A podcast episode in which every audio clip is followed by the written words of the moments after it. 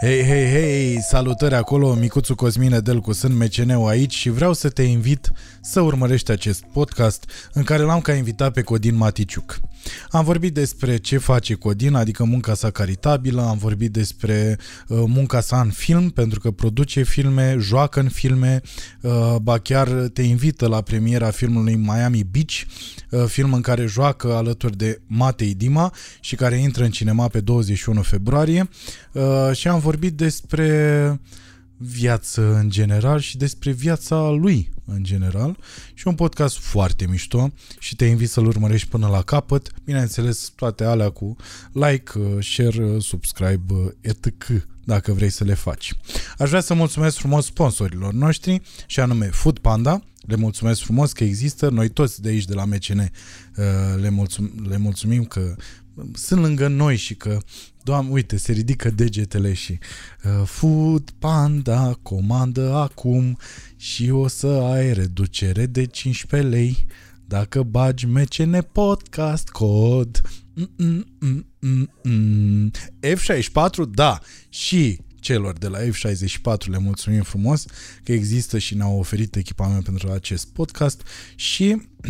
În plus, la podcastul ăsta, aș vrea să vă arăt niște produse uh, care sunt concepute de un prieten de-ai mei uh, din vechi timpuri, uh, care făcea rap la un moment dat și după aia a zis stop și a devenit apicultor. Și are acest brand care se numește Albina, așa. Astea sunt niște produse de la el. Uh, uh, bineînțeles că nu i-am cerut bani, nu i-am cerut absolut nimic. Uh, știu doar că produsele sunt foarte bune. E un om care are interes uh, uh, maxim să ajungă în niște produse bune pe piață. E un om care ține de uh, binele producătorilor, el însuși fiind producător. Uh, așa că te îndemn să mergi pe site-ul Albina și să cauți produsele uh, pe care le scot ei acolo. Uh, și aș vrea să te invit să ne asculti și pe Spotify, să ne asculti și pe SoundCloud și, bineînțeles, pe Apple Podcast. Și din câte am înțeles, suntem și pe Google Podcasts și acolo. Bun, deci ai unde să ne asculti, ai unde să ne vezi și îți mulțumim frumos. Eu am, mi-am făcut și o glumiță cu asta la un moment dat, cu... Când, îți, când îți sare curul, că se întâmplă să... Nu mă aud. Ah, gata. Când se întâmplă să îți sune telefonul, așa, că sar de cur așa. Uh, și da, că... nu știu, la mine tot timpul pe silent. Tot timpul. Bine, oameni normali da, asta, fac așa, asta, pățesc asta, știi? Când le sună telefonul și sar de cur, că vă, eu trebuie să răspund, știi? Da, da, da. Și asta a rămas ca sechelă pe vremuri de când aveam telefoanele fixe. Că dacă nu răspundeai atunci, nu, știe, nici nu mai știai ce nu știe, pula mea s-a întâmplat. Nu știe nimic, da. Adică era ceva extraordinar. Exact. Eu am prins o perioadă, am prins tre- mai multe chestii. Stai, hai să o lămurim ca să vedem de vârstă. Sau vrei să vorbim când vorbim? În asta să dăm, nu vorbim știu, când vorbim, nu e. Uh, voiam să zic că am prins, eu sunt născut în optzeci, ce vârstă? Ce? Eu sunt născut și eu în optzeci, perfect. Dar în optzeci și șase. Ah, fuck you. șase ani, contează enorm, enorm. Adică n-ai prins alea, de exemplu, um, eu am prins perioada când la telefon mi se punea lacăt și eu puteam să fiu sunat și le ziceam la aia care erau nepedepsiți, colegii mei, sună-mă tu, că eu nu pot să te sun. Eu deci n-aveam se punea lacăt la... La, la, la, la rotativa aia, la... ce dracu era, la rotița aia se punea lacăt și nu puteam, dar puteam să răspund, că mama voia să mă sune, să verifice, bă, ce faci, înveți, te-ai apucat, vezi că trebuie să pleci, aha, știi, și putea să mă sune. Eu stăteam pe telefon, asta era, vorbeam cu colegii, stăteam pe, dacă un serial ne uitam, ce dracu era pe vremea aia, ne uitam și... Pe ce? Pe T V R? Pă, stai, nici chiar T V R. Stai mă că eu vorbesc de... Stai, ce an? Uh... Presupun când erai în liceu. Da. Deci asta liceu și, nouăzeci... și înainte, da. Deci eu am fost deci, în optzeci... nouăzeci și nouă ai terminat liceu. Da. Da. Deci nu era T V R. Era și la Pro T V-ul s-a lăsat în cât? În nouăzeci și cinci sau cât? Bă, nu mai știu. Da, adică nouăzeci, nouăzeci și cinci, nouăzeci și șase, adică cred că ceva da. De genul, știi? Simte că am fost la lansare, pe Cheoche, cu e, generația, că, da? Da, da, generația pro, erau ăia, frații Vintilă. Da, cu Mircea era, și cu Marius, da, da. Da, era ceva... De asta spun, că am prins niște seriale, nu știu, era ceva, era și o chestie, aveam și posturi străine. Și Quantum Leap. Quantum Leap, da, sunt mare fan, scot bacula cu ea. Ai. Dar uh, mă uitam la, de exemplu, era ceva pe italieni, cred. Uitam, aveam postul italian, aveam super content la noi, dar erau italienii. Erai unul și cu toate la noi. Mă uitam, era ceva, era o prezentatoare foarte frumoasă, o emisiune de tineret, Ambra. Nu știu dacă ai prins, am nu știu, marcat de aceasta. Dar mie nu-mi plăcea italiana, nu mă uitam. Da, mă uitam la aia cu Ambra și vorbeam toți, ai văzut-o pe Ambra, cu s-a îmbrăcat, era ceva extraordinar. Deci era un soi de hotline pentru... Da. Dar doar că nu, nu vorbeam cu o femeie exista bună. Exista vorbitul la secundă, sau la trei sau la ceva secunde și pe fix a existat. A existat la un moment dat, că îți minte că era chestia asta. Pac, pac, ne sunam și ne se închidea. Pe da. Fix? Pe fix, frate, exista și pe fix. Nu ești știu în ce. Sigur? nouăzeci, dai seama, să nu fiu amestecat, da, nouăzeci la sută sunt sigur, aproape sigur. Adică mi-am amintesc să te sunam și voi n-ați prins, mă uit la fețele voastre, nu sunteți foarte tineri. Dar... Uh... da, se suna și pe fix a fost chestia. De ce n-ar fi fost? Că la un moment dat bă, și pe fix, să nu, să nu-ți ia fisa, să nu-ți ia dacă n-ai greșit, dacă știi. Eu știu că exista aia cu când era un era centralista. Cred că asta nu era de trei secunde, pentru că regula de trei secunde era că în trei secunde nu plătești. Eu cred că era că era impulsul pe minut. În momentul în care te conecta o centralistă și în momentul ăla, ca să nu cheltuiești foarte mulți bani, bine, asta era oricum. Da, și după centralist. Re, re, eu n-am prins chiar perioada cu centralist, n-am prins cu provincia. Eu am avut la țară, am avut la țară asta cu centralist. Da, probabil că era cu provincia, cu chestia, dar n-am prins. Nu ai, avea număr fiecare, nu, sunai direct la persoană. Adică nu la Focșani, la țară, Codin. Nu mă, la, la țară, la, pe lângă Buzău, pe acolo.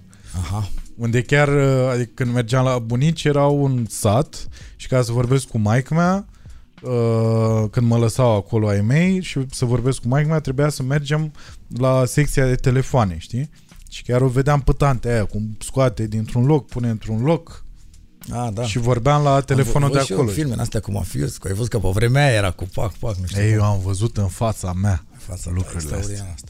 Zi-mi, două lucruri vreau să te întreb, înainte să începem, și poate am început, am barnam, cu voi e greu. Așa, două lucruri vreau să te întreb. Unu, când se va, știi când, când o vei posta, se va da? Da, noi am, am stat și ne-am gândit și ca să fie bine pentru toată lumea, pe șaptesprezece februarie se va posta. Ah, ok, foarte devreme. Uh-huh. Știam că mi-a zis că martie. Că așa este. Voiam să mă raportez un pic ca la mare, adică să știu, bun, lumea înțelege că s-a filmat în altă așa, dar... Da. Deci, deci să... se, se, n-a intrat filmul în cinematograf. Ok, ca să știu exact, cum mă raportez exact. Unul la mână. Și doi la mână, voiam să te întreb despre ce vrei să vrei. Ai niște topics sau vrei da, să spun, eu, spun eu, și eu? Că nu știu cum funcționează. Eu de obicei mă informez destul de bine așa despre omul pe care l-am în față și îmi pregătesc niște lucruri. Ok. Un soi de guideline așa. Da, nu, nu, întrebări nu vreau să știu că nu reacționez, adică reacționez mai bine așa. Nici n-are nu, sens să nu ți le spun. Vorbe. Da. Da, dacă vrei topics-urile să-mi spui sau nu știu, bă, n-are sens. Că, nici asta. Hmm. Bine. Dar dacă vrei tu să vorbim despre o chestie, bineînțeles că putem să facem și chestia asta, adică nu e... Da. Uh... Pe parcurs, dacă te gândești. Să, da, să te, mă, mă gândesc la asta și să... Dar ideea e că aș vrea să fie... Contează foarte mult, știi? Pe fiecare canal e un stil. E un stil care s-a format de public, de nu știu. Adică nu știu dacă... Poate aș vrea să vorbesc despre Fundeni dacă consideri și tu oportun. Păi o să vorbim și despre asta, da? Dacă consideri și tu că îi se pare un subiect de deci, vorbit sau ceva. La dar... noi aici chestia e în felul următor. Știu, în primul rând există, există această diversitate, deci nu există un public... special pentru podcastul ăsta. Oamenii vin în funcție de podcast. Vin în funcție de invitat. Corect, dar adică nu o să, n-o să există și unii care, care le place cum pui tu problema, faptul că se discute toate. Adică eu mă uit la multe chestii care nu m-aș fi uitat neapărat. Asta e treaba dumnealor. Ei cred se adaptează pe parcurs la ce se întâmplă aici în podcast. Okay. Da. Deci nu e, nu e o chestie... Nu e nimic riguros. Nu, da, nu, nu avem înțeles. Niște chestii bifat sau căcaturi din astea. Ok, niște... bun, nu, nu. E o chestie absolut să știu liberă. Dacă știm de topic, dacă vrei să-ți adaug și eu, să spun, bă, uite, e asta. E o chestie sau... absolut liberă. Putem okay. să facem cum vrei dacă tu. tu zici că dacă tu ceva subiectele... din ce te întreb nu-ți ok, iarăși poți să nu... Putem să nu vorbim despre asta. E totul... Ah, ok, bine. Da? Da. Uh, uite, pot să spun ceva. Uh, am anunțat peste tot un buget al filmului care... Aha. Este cel real fără favoruri. Nu, știu nu vrei să, să vorbim la final de film? putem să vorbim despre film când vrei tu. Bun. Acum, voiam să te întreb. Mamă, ce liniște de aud. Am început, știu, o picătură care trebuie. Băi, ești nebun, mă simțeam atât de bine. Băi, am venit la un prieten aici, în sfârșit, se poate vorbi. Deci voiam să te întreb. Băi, să mă... Nu, mă, voiam să te întreb de ce te sperie ziua. Ah, oh, mamă, ce teme ți-ai făcut, incredibil. Tu unde-i fi... Um, mă sperie ziua că e plin de responsabilități. Sau cel puțin așa ar trebui să fie și la mine nu e, nici nu știu. Îmi place atât de mult noaptea, încât am, am spus că mă sperie ziua, dar noaptea e mult mai e mult mai cool, pentru că e timpul ăla al tău. După o anumită oră, efectiv nu mai e nimeni online, nu mai răspunde nimeni la nimic și atunci e timpul în care pot să mai citesc, deși eu fac din ce în ce mai rar datorită contentului. Să bei la... în pula, nu să citești, zi sincer. Hai, noi vorbim de day by day, hai să vorbim serios acum, că de ieșit în oraș și acum în sensul uh... de ce zice omul, acum uh... când ai zis tu asta cu aș vrea e, să stau, să, am și eu nevoie să, să petrec timp da. Să citesc. Eu la loft, înțelegi, când ajung, înțelegi, deschid o carte la început, că da. Sunt și bodyguards aia care, bă, hai mai exact, citi ceva exact. Și atunci. Uh, da, dar e timp, de luni până joi sunt mai multe zile în care poți să faci de-astea, nu știu, mă uit și eu pe H B O, pe Netflix, la seriale, la nenorociri. Citești, scriu. E singurul moment în care poți să scrii ceva. Nu, nu poți să scrii ziua. Eu am încercat o perioadă chestia asta. Am zis, bă, mă trezesc, n-ai devenit, dar fac același lucru ca noaptea. N-ai cum, trezi la telefon. Dar nu crezi că e o chestie de organizare, pur și simplu? Adică de uh, să încerci la un moment dat să schimbi programul în sensul că să te trezești mai devreme, de exemplu. Da. Pentru că asta cu oamenii care nu sunt on uh, doar noaptea, să știi că se aplică și dimineața. Adică dimineața, să zicem, dacă te-ai culcat la... Asta te zici la patru. Din imposibil. Da, la cinci. Ah. Hai să zicem la cinci. Da, probabil că la șase te zici la patru, cinci sau chestii de, de asta ar fi o da. Perioadă în care eu aveau numai a ta. Pentru că altfel oamenii care scriu, și mai cunosc oameni care scriu și sunt normal, nu ca mine. Uh-huh. Uh, uite, Chișu. Au perioada asta care se izolează, uh, Bendeac, uh-huh. se izolează, se, adică fac niște chestii astea care sunt destul de greu de făcut. Să pleci undeva sau să nu pleci, da, să-l pui pe silent pe bune, să-l bagi în frigider. Păi și tu nu poți să faci asta, nu-ți permiți asta? Nu, e și un tic să te uiți tot timpul și când vezi cine a sunat și bă, asta chiar e important, adică trebuie să răspund lui ăsta, să-i spun că nu știu ce și că mâine... Dar nu mă refer neapărat la asta, la izolarea asta de telefon, mă refer la a merge undeva și a te concentra doar pe treaba respectivă, adică să zici, bă, uite, am plecat în state, dacă ai... Da. Ai mai fost, ai avut perioade în care ai fost și în vacanță și așa. Normal. Și în momentul în care mergi în state, să zicem că, domnule, eu în perioada asta o să și scriu. Am o săptămână din astea două în care îmi petrec timp aici și în săptămâna asta o să stau. E greu cu telefonul lângă. Uite, acum mă uit, apropo de concentrat. Uite, mă sună Jesus. Acum. M-am uitat la... Nu, nu, cum ar fi, da. Uh, uite, mă, eu mă concentrez pe treaba asta. Am venit aici și chiar mă simt bine și mă bucur că am venit. Mă sună Jesus. Mi s-a, o secundă m-am uitat la el și m-am și gândit. E foarte important. Plecăm la Timișoara. Să-i, să, să-i spun, să nu-i spun, ai să facă actele. Ai încercat să-l pui pe modul avion? Ziua. Nu da, nu m-am gândit, gândit la treaba asta. Da, tu știi cât să... de mult... Eu am avut eu am avut real problema asta anul trecut pentru că eram foarte prins în foarte multe lucruri și... stresul meu, eu nu-mi dădeam seama, dar stresul meu venea foarte mult din asta, exact din asta, de răspuns la telefon, mesaje, bla bla bla. Da, și lucruri care adevărat se par importante la momentul ăsta, că bă, pare... chiar ar trebui să-i spui lui ăla chestia exact. Aia și atunci pe moment. Doar că în momentul în care, uite, cum ai zis tu că uh, ziua e pentru responsabilități, știi? Și să presupunem că într-o zi de fapt tu nu ai o agendă, tu nu ai un calendar și la ora aia trebuie să fii acolo sau acolo sau așa. Dar în momentul în care vin telefoane, vin mesaje, vin notificări, vin pizda mamilor, în momentul ăla, fără să vrei, îți dă, toată situația îți dă o, o urgență care nu există. Și de, de multe fapt. Ori și accepti chestii și intri în chestii pentru ziua respectivă exact. Sau pentru, pentru săptămâna. Îți umpli săptămâna de niște... Exact. Pentru că se pare că ar trebui să te întâlnești cu omul ăla, zice, bă, vreau exact. zece minute, chiar trebuie să spun asta da. Și e important pentru. Și te gândești, da, mă, bă, ar trebui să fac și chestia asta și da. Să nu refuz. Dar te stresezi degeaba, de fapt. Eu am avut o ședință sau două la, când am mers la terapeut într-o perioadă și am vorbit exact despre asta, pentru că îmi dădeam seama că, știi că, probabil, nu știu dacă sunt oameni care se uită și, sau ascultă care au problema asta, dar când îți vine totul din spate și tu ai senzația că trebuie să fugi de toate căcaturile care vin peste tine și ele te ajung, și ești până aici, efectiv nu până la nas încăcat, așa, și nu poți să-ți dai seama de unde să o mai apuci Și în momentul ăla e și foarte greu să zici, pentru că, exact cum ai zis tu, responsabilități. Nu poți să zici, da, îmi bat pula, uite, exact, acum... Da.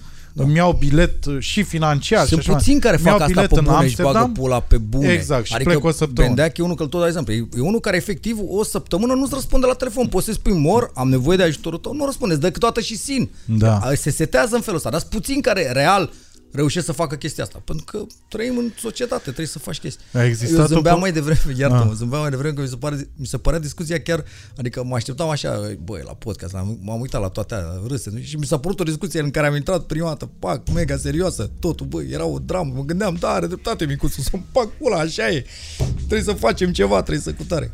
Da, mi-a plăcut, am intrat total neașteptat, adică eram și, băi, ce naiba se întâmplă, adică, băi, ai dreptate, da, și eu trebuie să mă la psiholog, mă voi duce de, de aici. Don't over, de aici.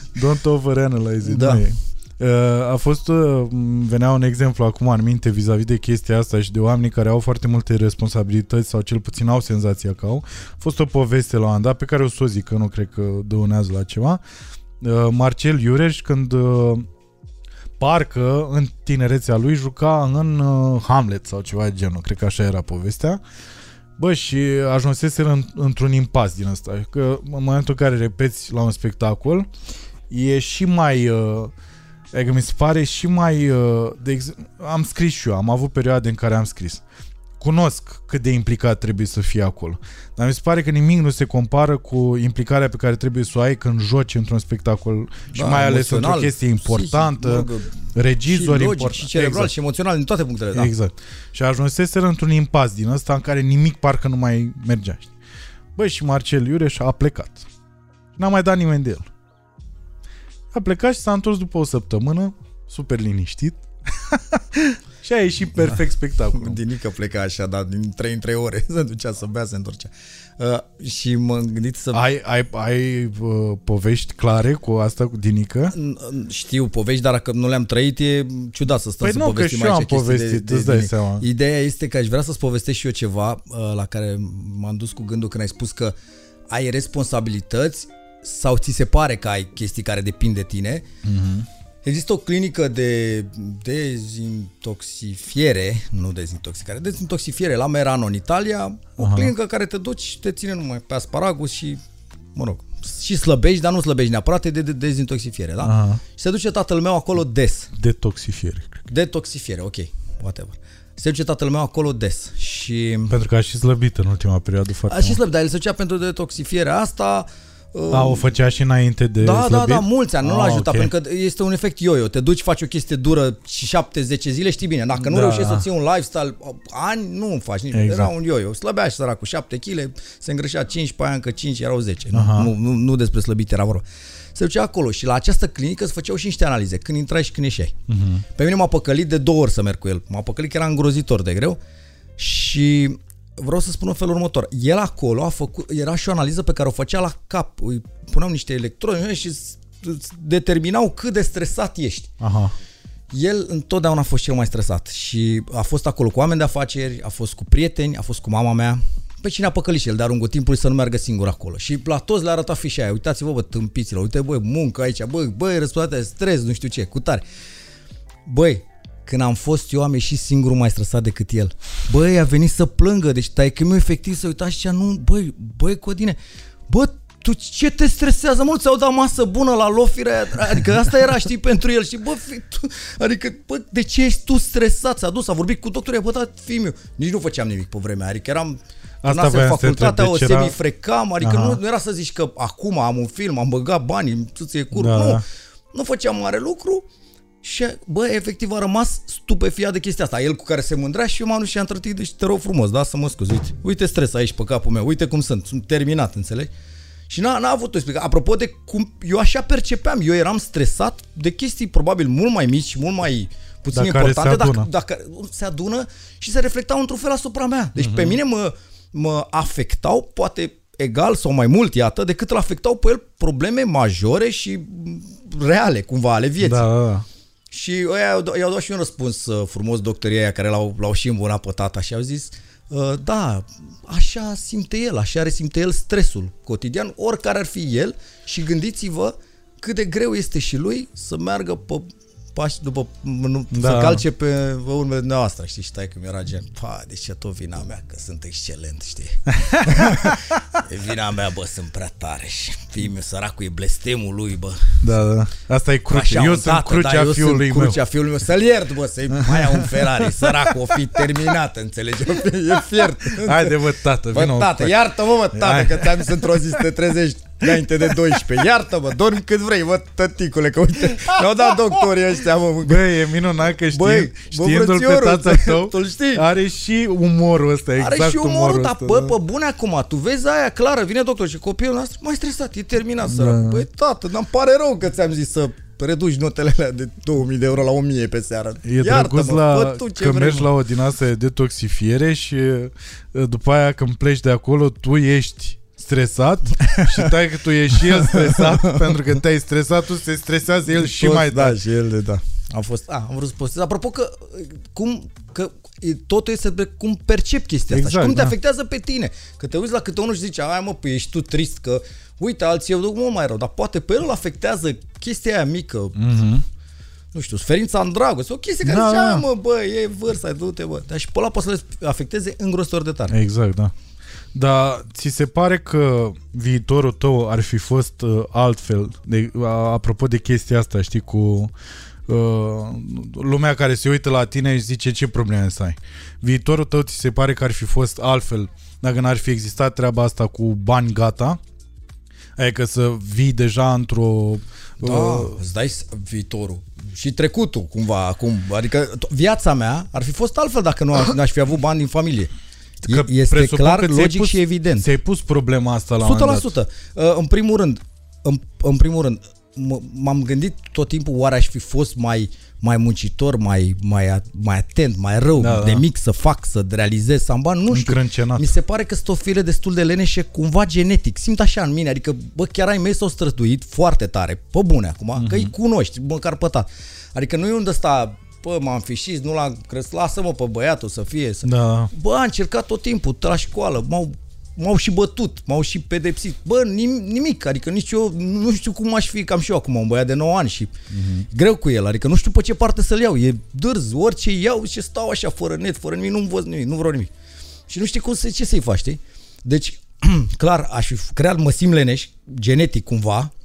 Deci nu știu dacă aș fi avut o chestie să, să, să apuc să fac lucruri mai devreme și mai mult. Uh-huh.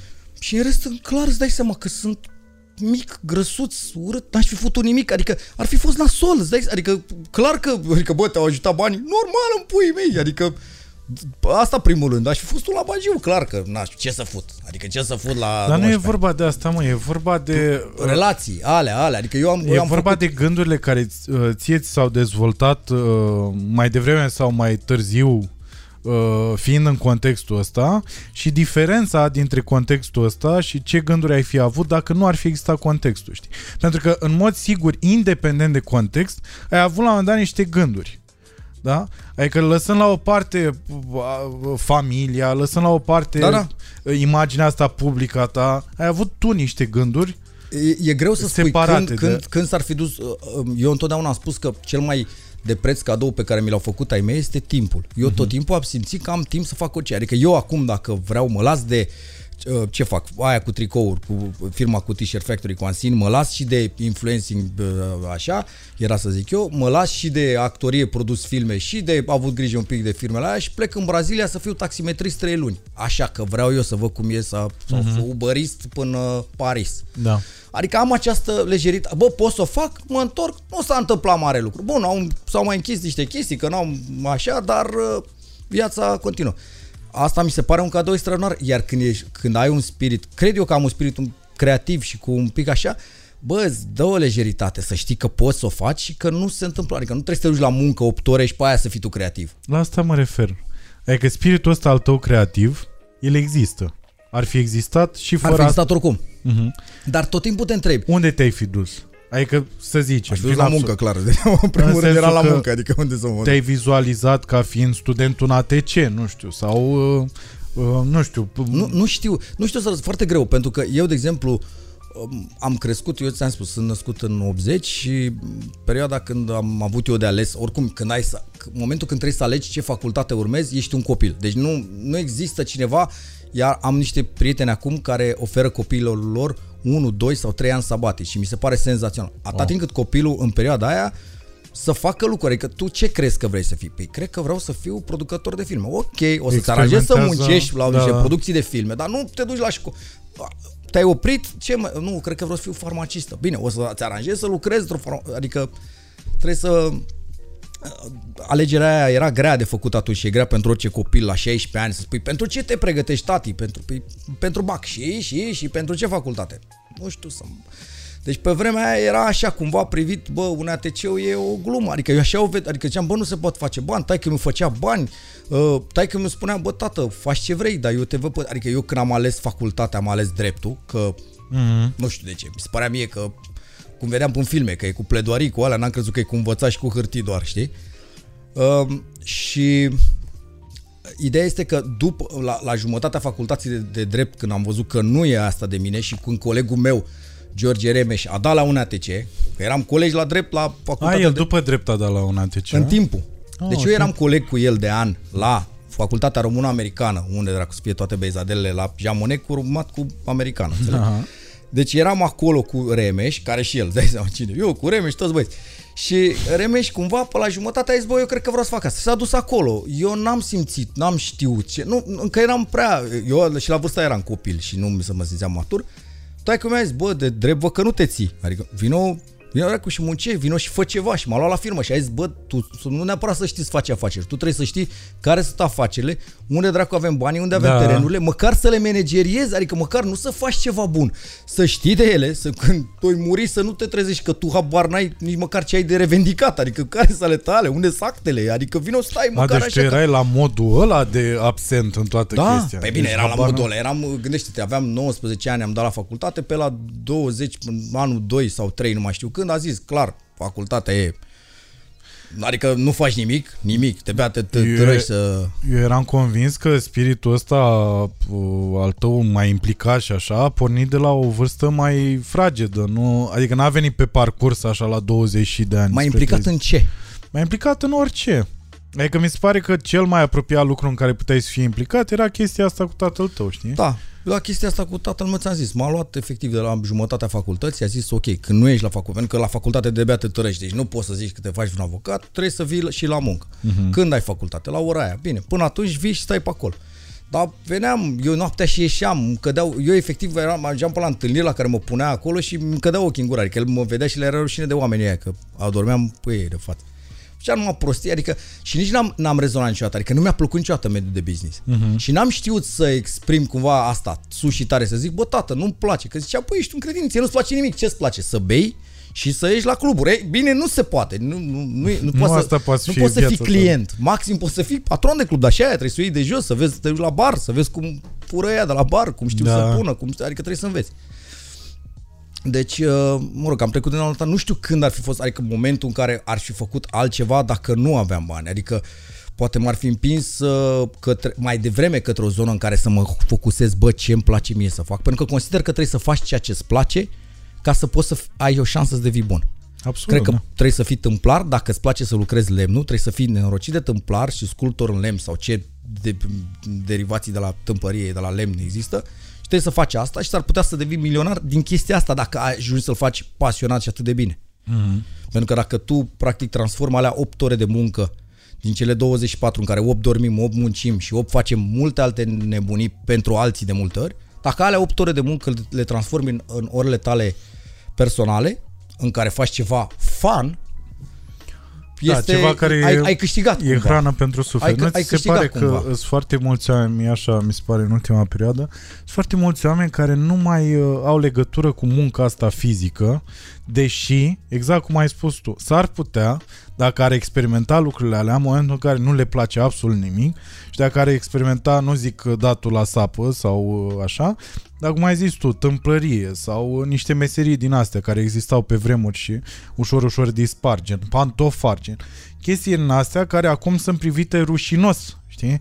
Adică da, da. E, ce, e o rușine dacă vrei să, dar în momentul în care știi să faci lucrul ăla bine, îți face plăcere să faci asta.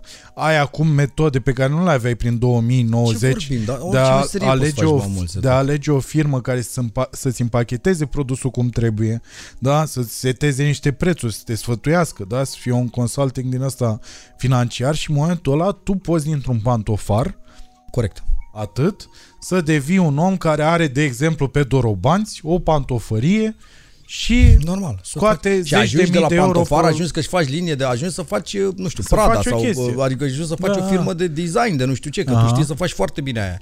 Normal, din orice, adică gândește că acum, uite-te la, la, la voi, la așa, din actorie poți mm-hmm. să ajungi, din actor faci stand-up, din stand-up ajungi să facă bani dar reali. Și doar din actorie, din stand-up, din, stand da, din actor devii producător, de, doar actor. Uh, actoria s-a dezvoltat, un actor care a devenit, uite, Mihai Bendeac, iar revenim la exemplu lui, un actor foarte bun care s-a dus în zona T V, din zona T V s-a dus cu niște cifre pe online și a devenit și influencer, a, a, caracața lui s-a ramificat și chiar încasează, adică sau, sau poate încasa. El e și genul de artist care uh, da, da. nu și ia orice, nu face orice job, dar putea încasa zeci de mii pe lună, relaxat. Cred că, cred că asta e... un soi de problemă așa, că ar trebui menționate mai des lucrurile astea și să înțeleagă oamenii că nu toți putem fi pe online să câștigăm bani de acolo, nu toți trebuie, eu, trebuie să filmeze vloguri, nu toți, exact. Trebuie, trebuie să, să-ți placă ceea ce faci. Dar opțiunile sunt mai multe, pentru că aici, aici e o problemă, știi? În ziua de azi ai senzația că opțiunile sunt trei. Să fii, crezi? Zic trei așa... sumar, știi? Okay. Să zicem a fi băiat de Bangata, a brusc a exploda în online și a avea un canal de nu știu câte milioane okay. pe YouTube, sau de a face actorie din asta de cum îi zice, de TikTok sau de chestii de genul ăsta. Știi? Da, da, sketch, deci tot, pe tot online cumva zona asta. Și toată lumea așa fuge de niște cred că chestii lumea reale. Încă vede banking-ul, încă vede domeniile astea clasice. Bă, dacă mă fac doctor, fac bani. Dacă mă duc în zona de banking, o să fac bani. Sunt foarte puțini oamenii care cu mintea lor se duc spre asta și sunt foarte mulți ăia care sunt împinși de un trecut al familiei. Da, tata lucrează în treaba asta, o să mă duc și eu pe chestia asta, că nu știu alte opțiuni. Știi? Și mi se pare că diversitatea asta a opțiunilor nu e tot timpul așezată. Bine, nici nu e rolul nostru I, acum, da? Ideea, da, da, ideea care ar trebui, pe care ar trebui noi să o um, transmitem este că trebuie să faci unul întâi ceva ce îți place, să devii pasionat în ceva, că doar atunci ai șansa să fii bun. Nu poți să fii bun dacă urăști ceea ce faci. Da. Și apoi, dacă faci ceea ce îți place, orice ar fi acel ceva, poți să, să faci bani mulți din chestia aia. Eu, eu am un prieten care are uh, singura fabrică rămasă de metalurgie din țară și mai departe pe la Brașov mm. și are sudori pe care are câțiva sudori pe care plătește cu trei mii de euro, unii cu două mii, adică a ajuns pentru că nu, nu, nu-și permite să-i lasă să plece. Mai importă și niște vietnamezi, mai și nu știu cum și niște, dar are câțiva care știu ei exact cum să sudeze, că niște face niște structuri metalice, capete de pod, poduri întregi, nu știu, adică ceva care, bă, foarte, nu pot să am, sper că merge așa, e cam lip, nu. Și are niște sudori plătiți ca, ca niște directorași de bancă. Și eu am un amic, Bogdan Lungu, care, uh, cu care chiar vorbeam de el, asta face, sudează. Uh, și el a plecat în Germania să facă asta, pentru că eu nu știam, dar vorbind cu el am aflat că e o chestie de artă, efectiv, să moară ăsta, să, să faci prinderea aia perfectă dintre două chestii, să... Bă, eu, iată. Și fac și artă ei, adică au, au spun, o comunitate știi? Din asta da, în care da, își fac da. tot fel de proiectele. Și om, dacă îi place, din... el are șansă să facă bani mulți din aia, mai mult decât un actor care e... face actoria așa. Just to da. do it. Da. Sau mai mult decât unul care a terminat A S E-ul pentru că n-a avut altă, altă opțiune. Îți mai dau un exemplu, iar așa să dăm pentru oameni.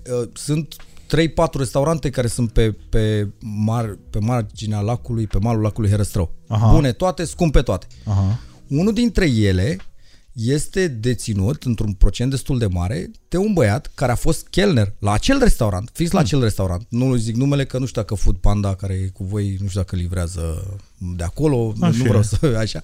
Uh, ideea este așa. Unul dintre... Eu, eu știu că îl știu de la, de la fostul... Era, a, avut, a existat un băiat pe care l-a făcut, un italian, a venit din Italia, a făcut acest restaurant, l-a ținut ani de zile, a avut acest chelner care a avansat, a ajuns manager, șef de sală, nu știu cum. Și când niște băieți, niște români au vrut să cumpere, italianul voia să plece și s-au cumpărat business-ul. Un business mare, ăia românii l-au cumpărat, nu știau nimic despre restaurație și au zis lui, îl luăm, hai jumate tu, jumate noi, noi punem bani și acel cheller pe care eu îl știu și m-a servit la masă ani și ani, acum deține restaurantul ăla, mă duc, mă salut, văd dacă mai vrea să-mi dea masă, dacă vrea să-mi... Un cheller, dar a făcut meseria perfect, omul muncitor, atent, a învățat, a stat, a, a știut... A știut toate de desubt. Da, am muncit. Bă, mi-am adus aminte, bă, și tu știi, e, nu știu, mi-a venit imaginea asta în cap, n-am mai avut-o de ani de zile, bă. Zim. Fii atent, Codin. Era un băiat în Focșani, când eram eu copil, uh, un băiat care, în primul rând, sărac, sărac, adică se vedea că era tot timpul cu haine ponosite, murdar, nu știu. Bă, și omul, apropo de asta cu muncitul, s-a apucat să, cred că avea și un soi de handicap sau ceva, și s-a apucat să, să spele mașinile ălora care veneau la club. Ok. Bă, și din spăla mașini, dar omul muncea, bă, și îl vedeam, bă, să moară, mă, să am imaginea cu el, nu mai știu cum îl cheamă, din păcate, și nu știu ce mai face în ziua de azi, sper să fie bine, bă, dar am imaginea cu el în soare, bă, avea o bucurie imensă în pula mea că spală mașinile stai, alea. Stai, stai, stai, ce club era ăsta în soare? Nu, mă, în fața clubului în până. Ah, ok. Nu că eu că la Focșani parcam afară, mă, mașina, nu. Nu parcam în club. Păi da, dar în club e noaptea, adică nu era niciun soare noaptea. Nu, mă, spălam mașina afară, mă, în afara clubului. În afara clubului, dar dați un club de zi, de era soarele afară? Nu, mă, dar veneau, adică era o zonă în care era și terasă, știi, era și terasă la club. Se și mânca, probabil, se și, da. Exact, exact. Și bă, ște, spălau omul ăsta cu, cu o bucurie mașinile, pentru că veneau bani, știi? Bă, și băiețașii ăștia în Focșani, mâncalea și pula lor, chiar au fost băieți, adică chiar l-au ajutat, chiar au început să îi dea bani mai mulți, adică să nu mai fie asta, știi, de-i dai lui doi lei în loc să te duci la spălătorie să dai douăzeci. Dau prețul de la spălătorie la un moment dat, sau aproape, poate mai mult. Sau aproape. Da. După aia a devenit, l-au luat ușor, ușor în club. Și a devenit barman în club. Și după aia, ușor, ușor, a devenit managerul clubului respectiv. Poftim. Băiatul, același, repet, da. Și cu un soi de handicap, deci avea o problemă de vorbire și așa. Da. Bă, și poate omul ăla a muncit, eu l-am... Nu, n-a fost dedic. Eu l-am văzut muncind de la început până în momentul ăla. Din păcate, ți-am zis, nu știu ce. ce Bă, da, exact, un exemplu foarte bun de om care Uite, muncește. Poftim, asta niște, niște exemple. Bă, ajungi da. de la aia dacă da. faci. Pentru că s-a schimbat și asta, trebuie să spunem oamenilor, s-a schimbat și piața. Înainte era piața angajatorului. Mm. Ăla, că tu țineai de slujbă cu uh, dinții, cu nu știu ce să nu te dea afară. Tot, tot că s-a schimbat de, piața, da. da? Era piața angajatorului, a devenit piața angajatului. Eu încep fiecare zi la T-Shirt Factory mulțumind angajaților că au mai venit și în ziua asta la muncă. Adică, efectiv, întâi le mulțumesc tuturor și apoi dăm drumul la treabă. Că ăla, dacă nu vine a doua zi, e greu de găsit un om bun la orice. De-aia spun că băieții clar l-au luat la barcă. Au zis, bă, că tu vrei să muncești, noi avem nevoie pe bune un om aici, că suntem furați, suntem da, cu tare. Asta, asta s-a întâmplat și, și în contextul ăla de anii nouăzeci două mii. Mai tare, dar oameni buni întotdeauna ai, ai avut nevoie. Și un om și bun și cinstit, și adică exact, un da. cumul de calități. Deci nu se poate. Pentru că mă gândeam iarăși la o paralelă, știi, între determinarea omului care a crescut fără bani și determinarea omului de bani gata, știi? Că eu o să tot folosesc expresia asta, mi se pare cea mai da, comună și așa. Nu uh, da, nu copil de bani gata, băiat sau bătrân de bani gata, adică am ajuns pe la bătrân de bani gata, adică cum? Băiat de bani gata. Băiat încă. Băiat. Că ești băiat. Încă și băiat. Mi se pare că determinarea de multe ori coincide. Bineînțeles că asta nu se întâmplă la toată lumea, dar uite, mi-a venit în cap exemplul lui Spike.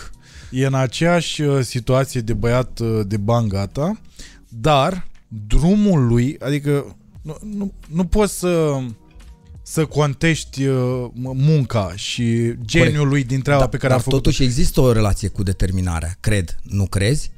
Adică toate exemplele, adică foarte rar uh, omul care a avut bani și, și factorul uh, financiar, determinarea din zona financiară i-a lipsit total și a găsit mai greu determinarea aia, doar lasă-mă să fiu eu, sau, adică mult mai greu. În toate domeniile am văzut. Ai văzut Totorina, filmul? Nu. Uh, Il Capo di Capi.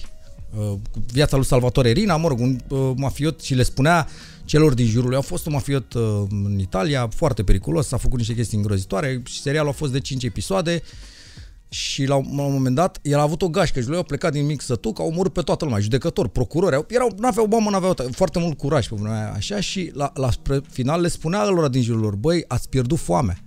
Nu mai aveți foame, v-a dispărut foamea, v-ați lenevit. E bine, nu, nu mai sunteți atenți, nu mai facem lucru.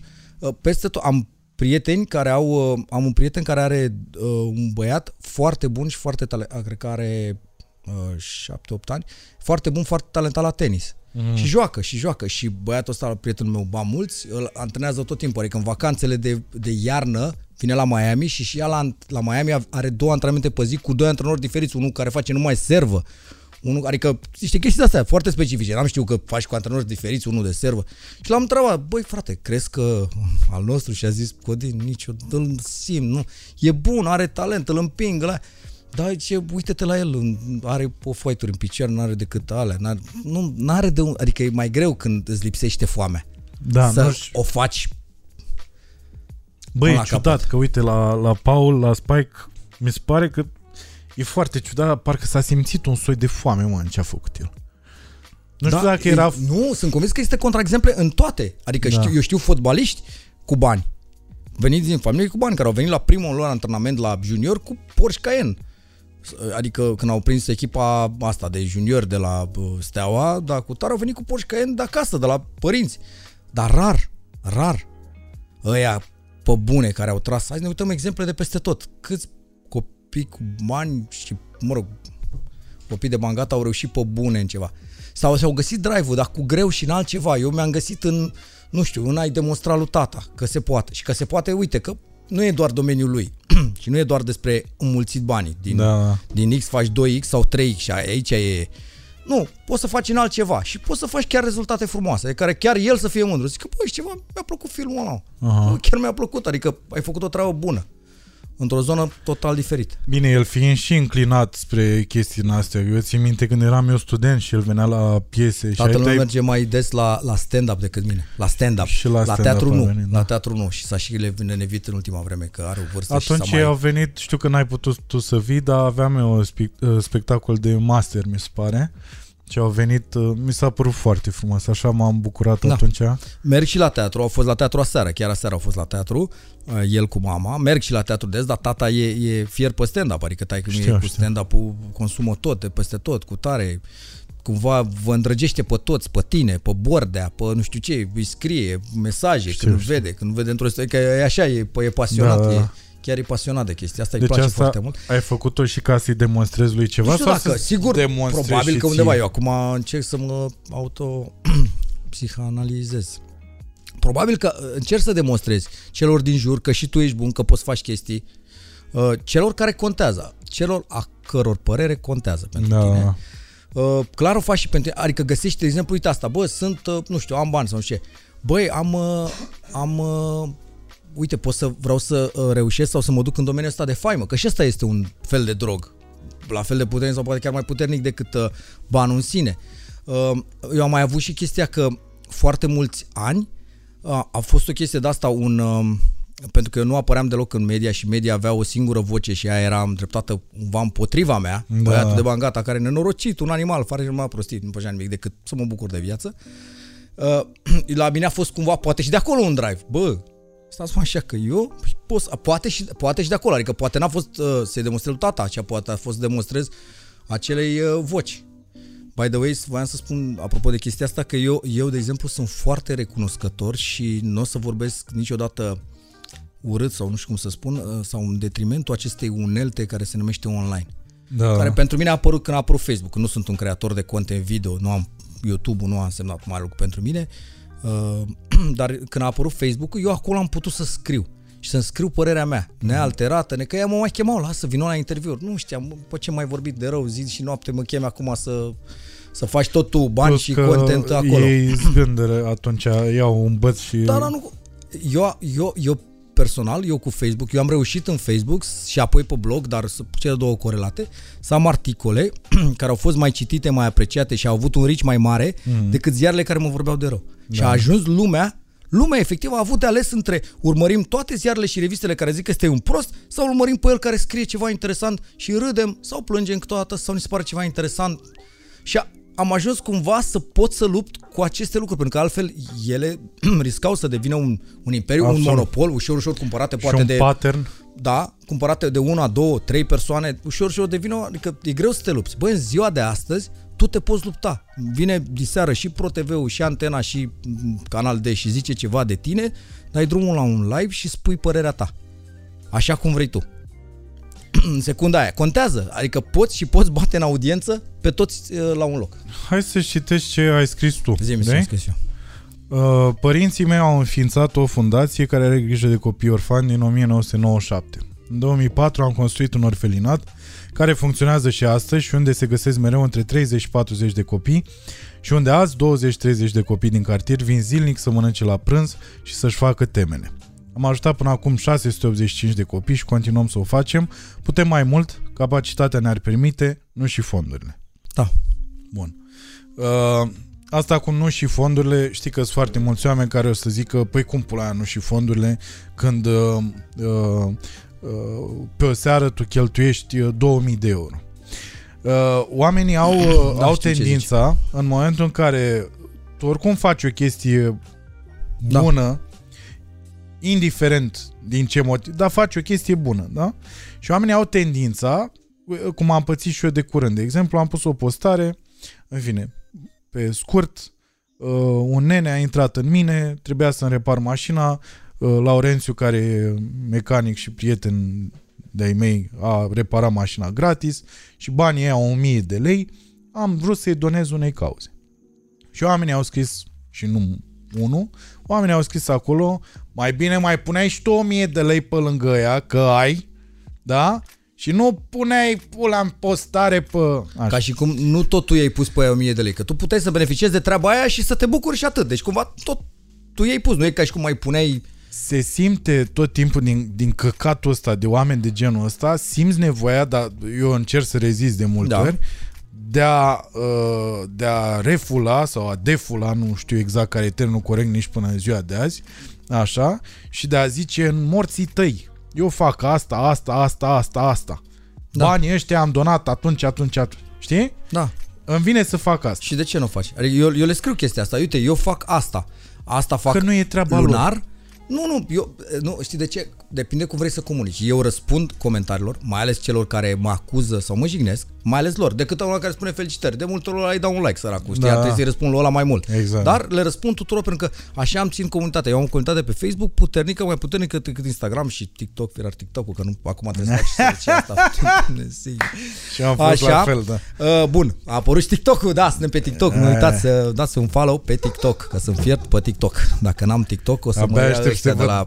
te văd dansând. Așa, acum. Da, o să dansez pe TikTok, o să fac ce o să fie nevoie, așa cum am făcut și pe blestematul de Instagram. Când s-a făcut, eu nu știam ce poze, că eu selfie-uri de-astea nu-mi făceam și nu prea aveam poze cu mine, da. În care eram, nu mi se părea că n-ară bine și nu mi se părea că depus. Aveam burtă din unghiul ăla, eram la sol și atunci nu știu, mă, gata, stai că m-am așa.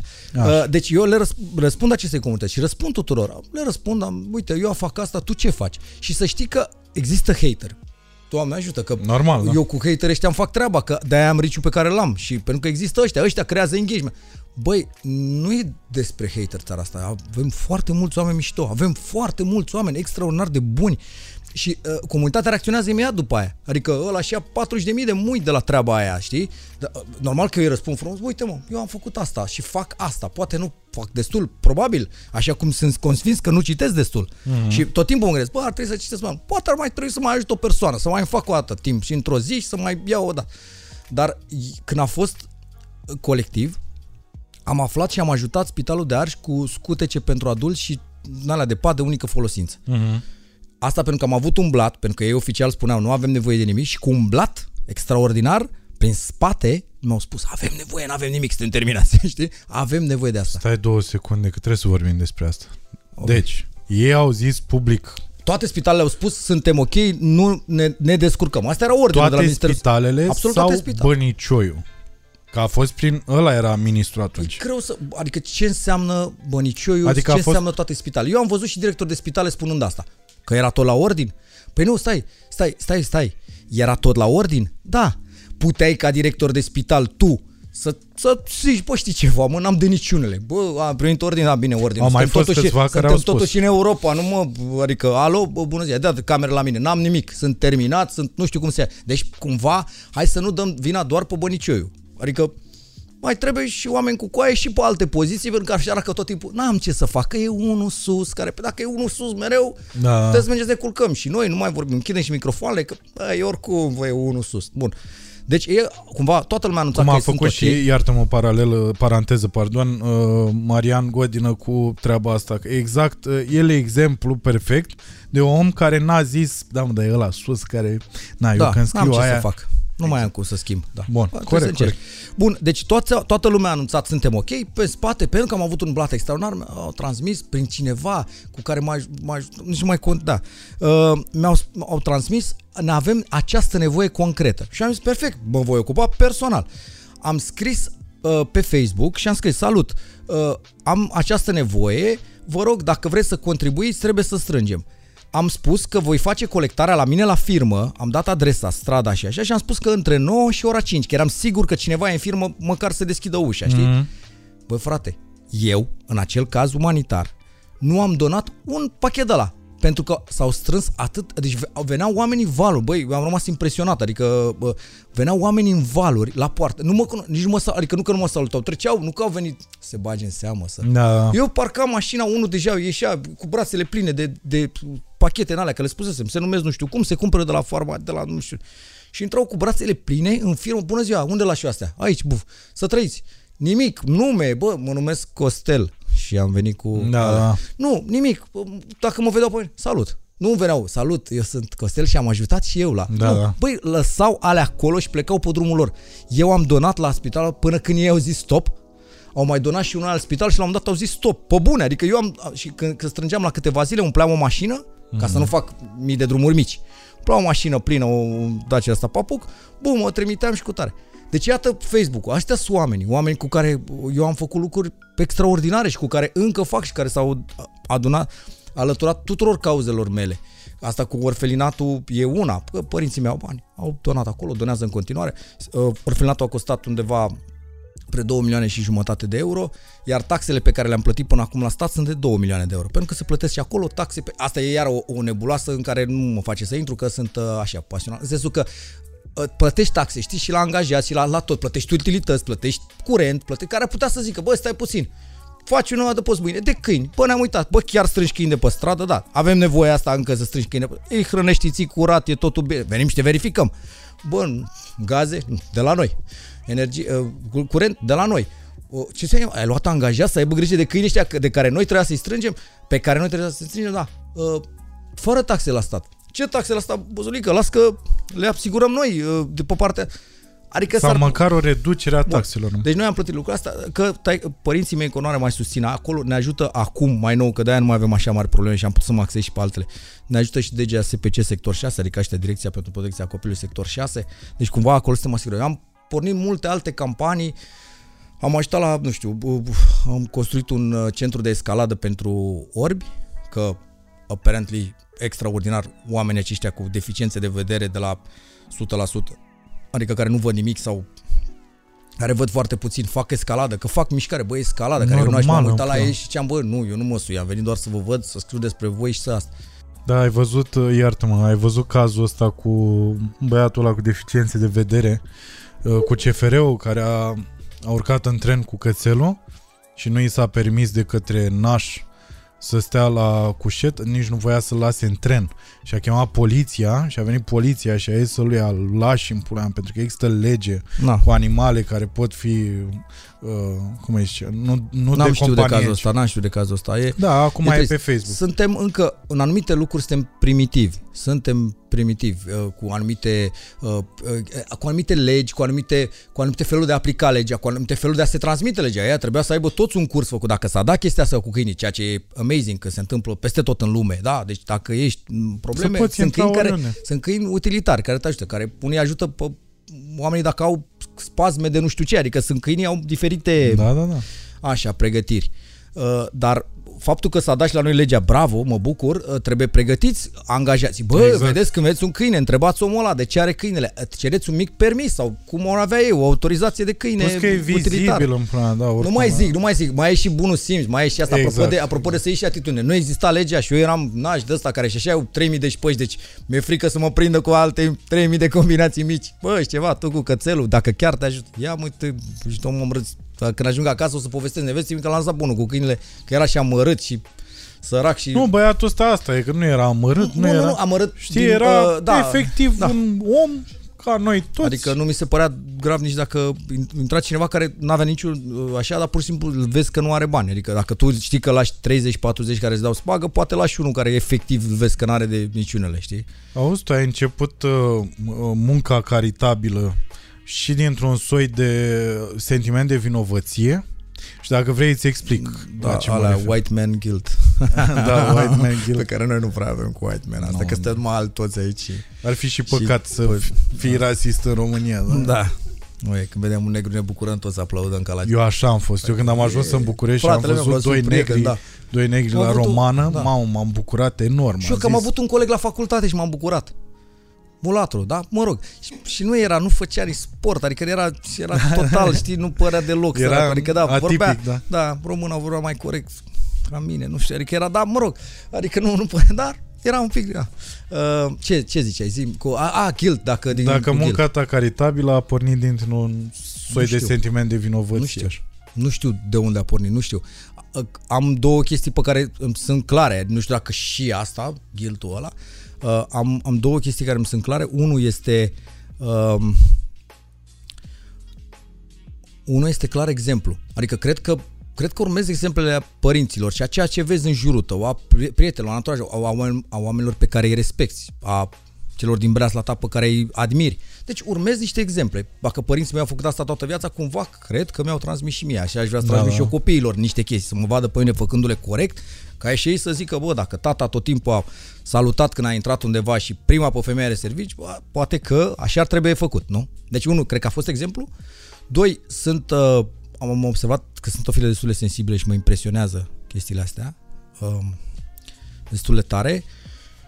Trei, uh, nu știu dacă guilt, dar am simțit nevoia la un moment dat să scriu un articol despre uh, o fetiță care strângea cineva, nu eu de data asta, cred că Magic Home sau ceva, strângea bani pentru mai mulți copii. Uh-huh. Și m-au pus pe mine, băi, uite, un cross, se aleargă, participă să strângem și nu știu. Și am zis, ok, eu o să scriu despre unul din copiii ăștia. Ei strângeau tot la oaltă și împărțeau banii. Cum? Au nu Magic hospice Home. Cumva? Nu hospice, lucrezi cu hospice, dar Magic Home.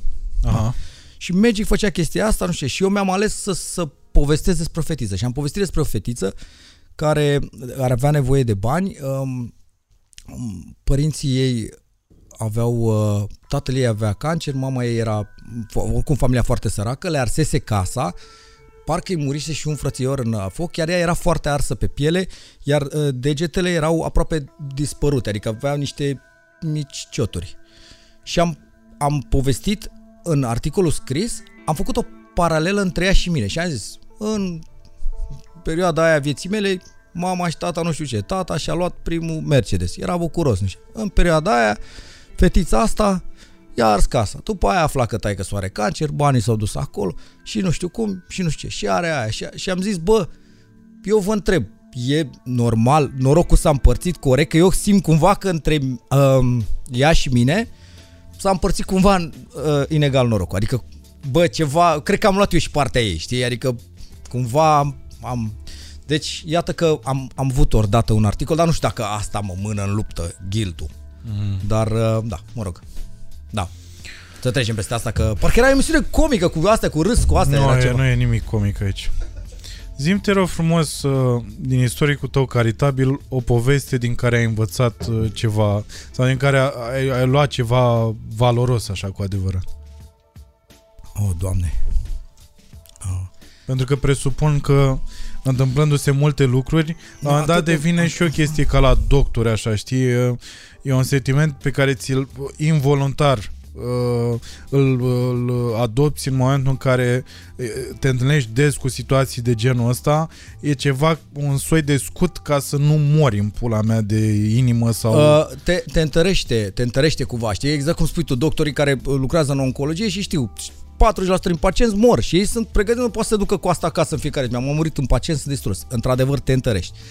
Uh, într-adevăr înveți lucruri, dar cel mai important, și aș vrea să spun asta, că dacă faceți vreodată chestii caritabile pe bune și vă duceți și vă implicați, este cel mai bun leac antidepresie și anti toate căcaturile care te afectează pe tine. Eu am, eu am asta ca eu nu fac yoga. Te referi la astea să... mici, nu? Da, la astea mici. Normal că la astea mici. Eu cred că singurele probleme pe care le pot avea eu în viața mea este, sunt problemele de sănătate ale mele și ale celor câțiva dragi mie. Mama, tata, bă, copii, cu tare, iubita. Adică alea sunt probleme reale. Aia, dacă... Pe altceva eu nu mă las să fiu supărat. De câte ori am fost supărat că nu mi-a ieșit, că ăla a zis, că filmul n-a vândut, că ăla nu s-a întâmplat, că aia așa, mă refugiez în asta și mă duc la Fundeni și stau un pic pe saloane și plec de acolo, sună crud, dar plec cu zâmbetul, adică băi, băi gata, că mâniem pe Dumnezeu și ne dăm mâine problema aia reală pentru care ar trebui să fim triși pe bune, știi? Iar dacă mă întreb dacă am învățat, eu îți dai seama, am orfelinatul, am zeci și sute de exemple, am, nu știu, o... am scris, există la mine pe, pe blog o, o rubrică care parcă se numește Jurnal de Orfelinat sau ceva, nici asta, în orice caz o găsiți, în care am povestit, de exemplu, o, o prietenă a luat o, o prietenă, a venit la fundație la mine și a luat o fetiță să petreacă ziua la mall uh-huh. cu ea și la final i-a spus, îți iau orice îți dorești, uite, vreau să-ți iau ceva de aici, un cadou, și ea a zis, da, îmi doresc o ojă verde și a zis, ok, vreau să-ți iau ceva, nu știu, vrei niște Adidas, vrei ceva mai consistent. Și a zis, nu, nu, nu, îmi doresc foarte mult o orăje verde. Și a întrebat, de ce îți dorești o orăje verde? Și a spus că este singurul lucru pe care și-l mai amintește de la mama ei. Mâna cu unghiile verzi. Și că ea își dorește să aibă și ea mâna mm-hmm. cum avea mai, să semene la mână. Și, e impresionant. Avem um, foarte mulți uh, copii, foarte mulți, e un procent destul de mare, mai mult de cincizeci la sută, care sunt uh, țigani, ca și naționalitate, ca și etnie. Da. Da?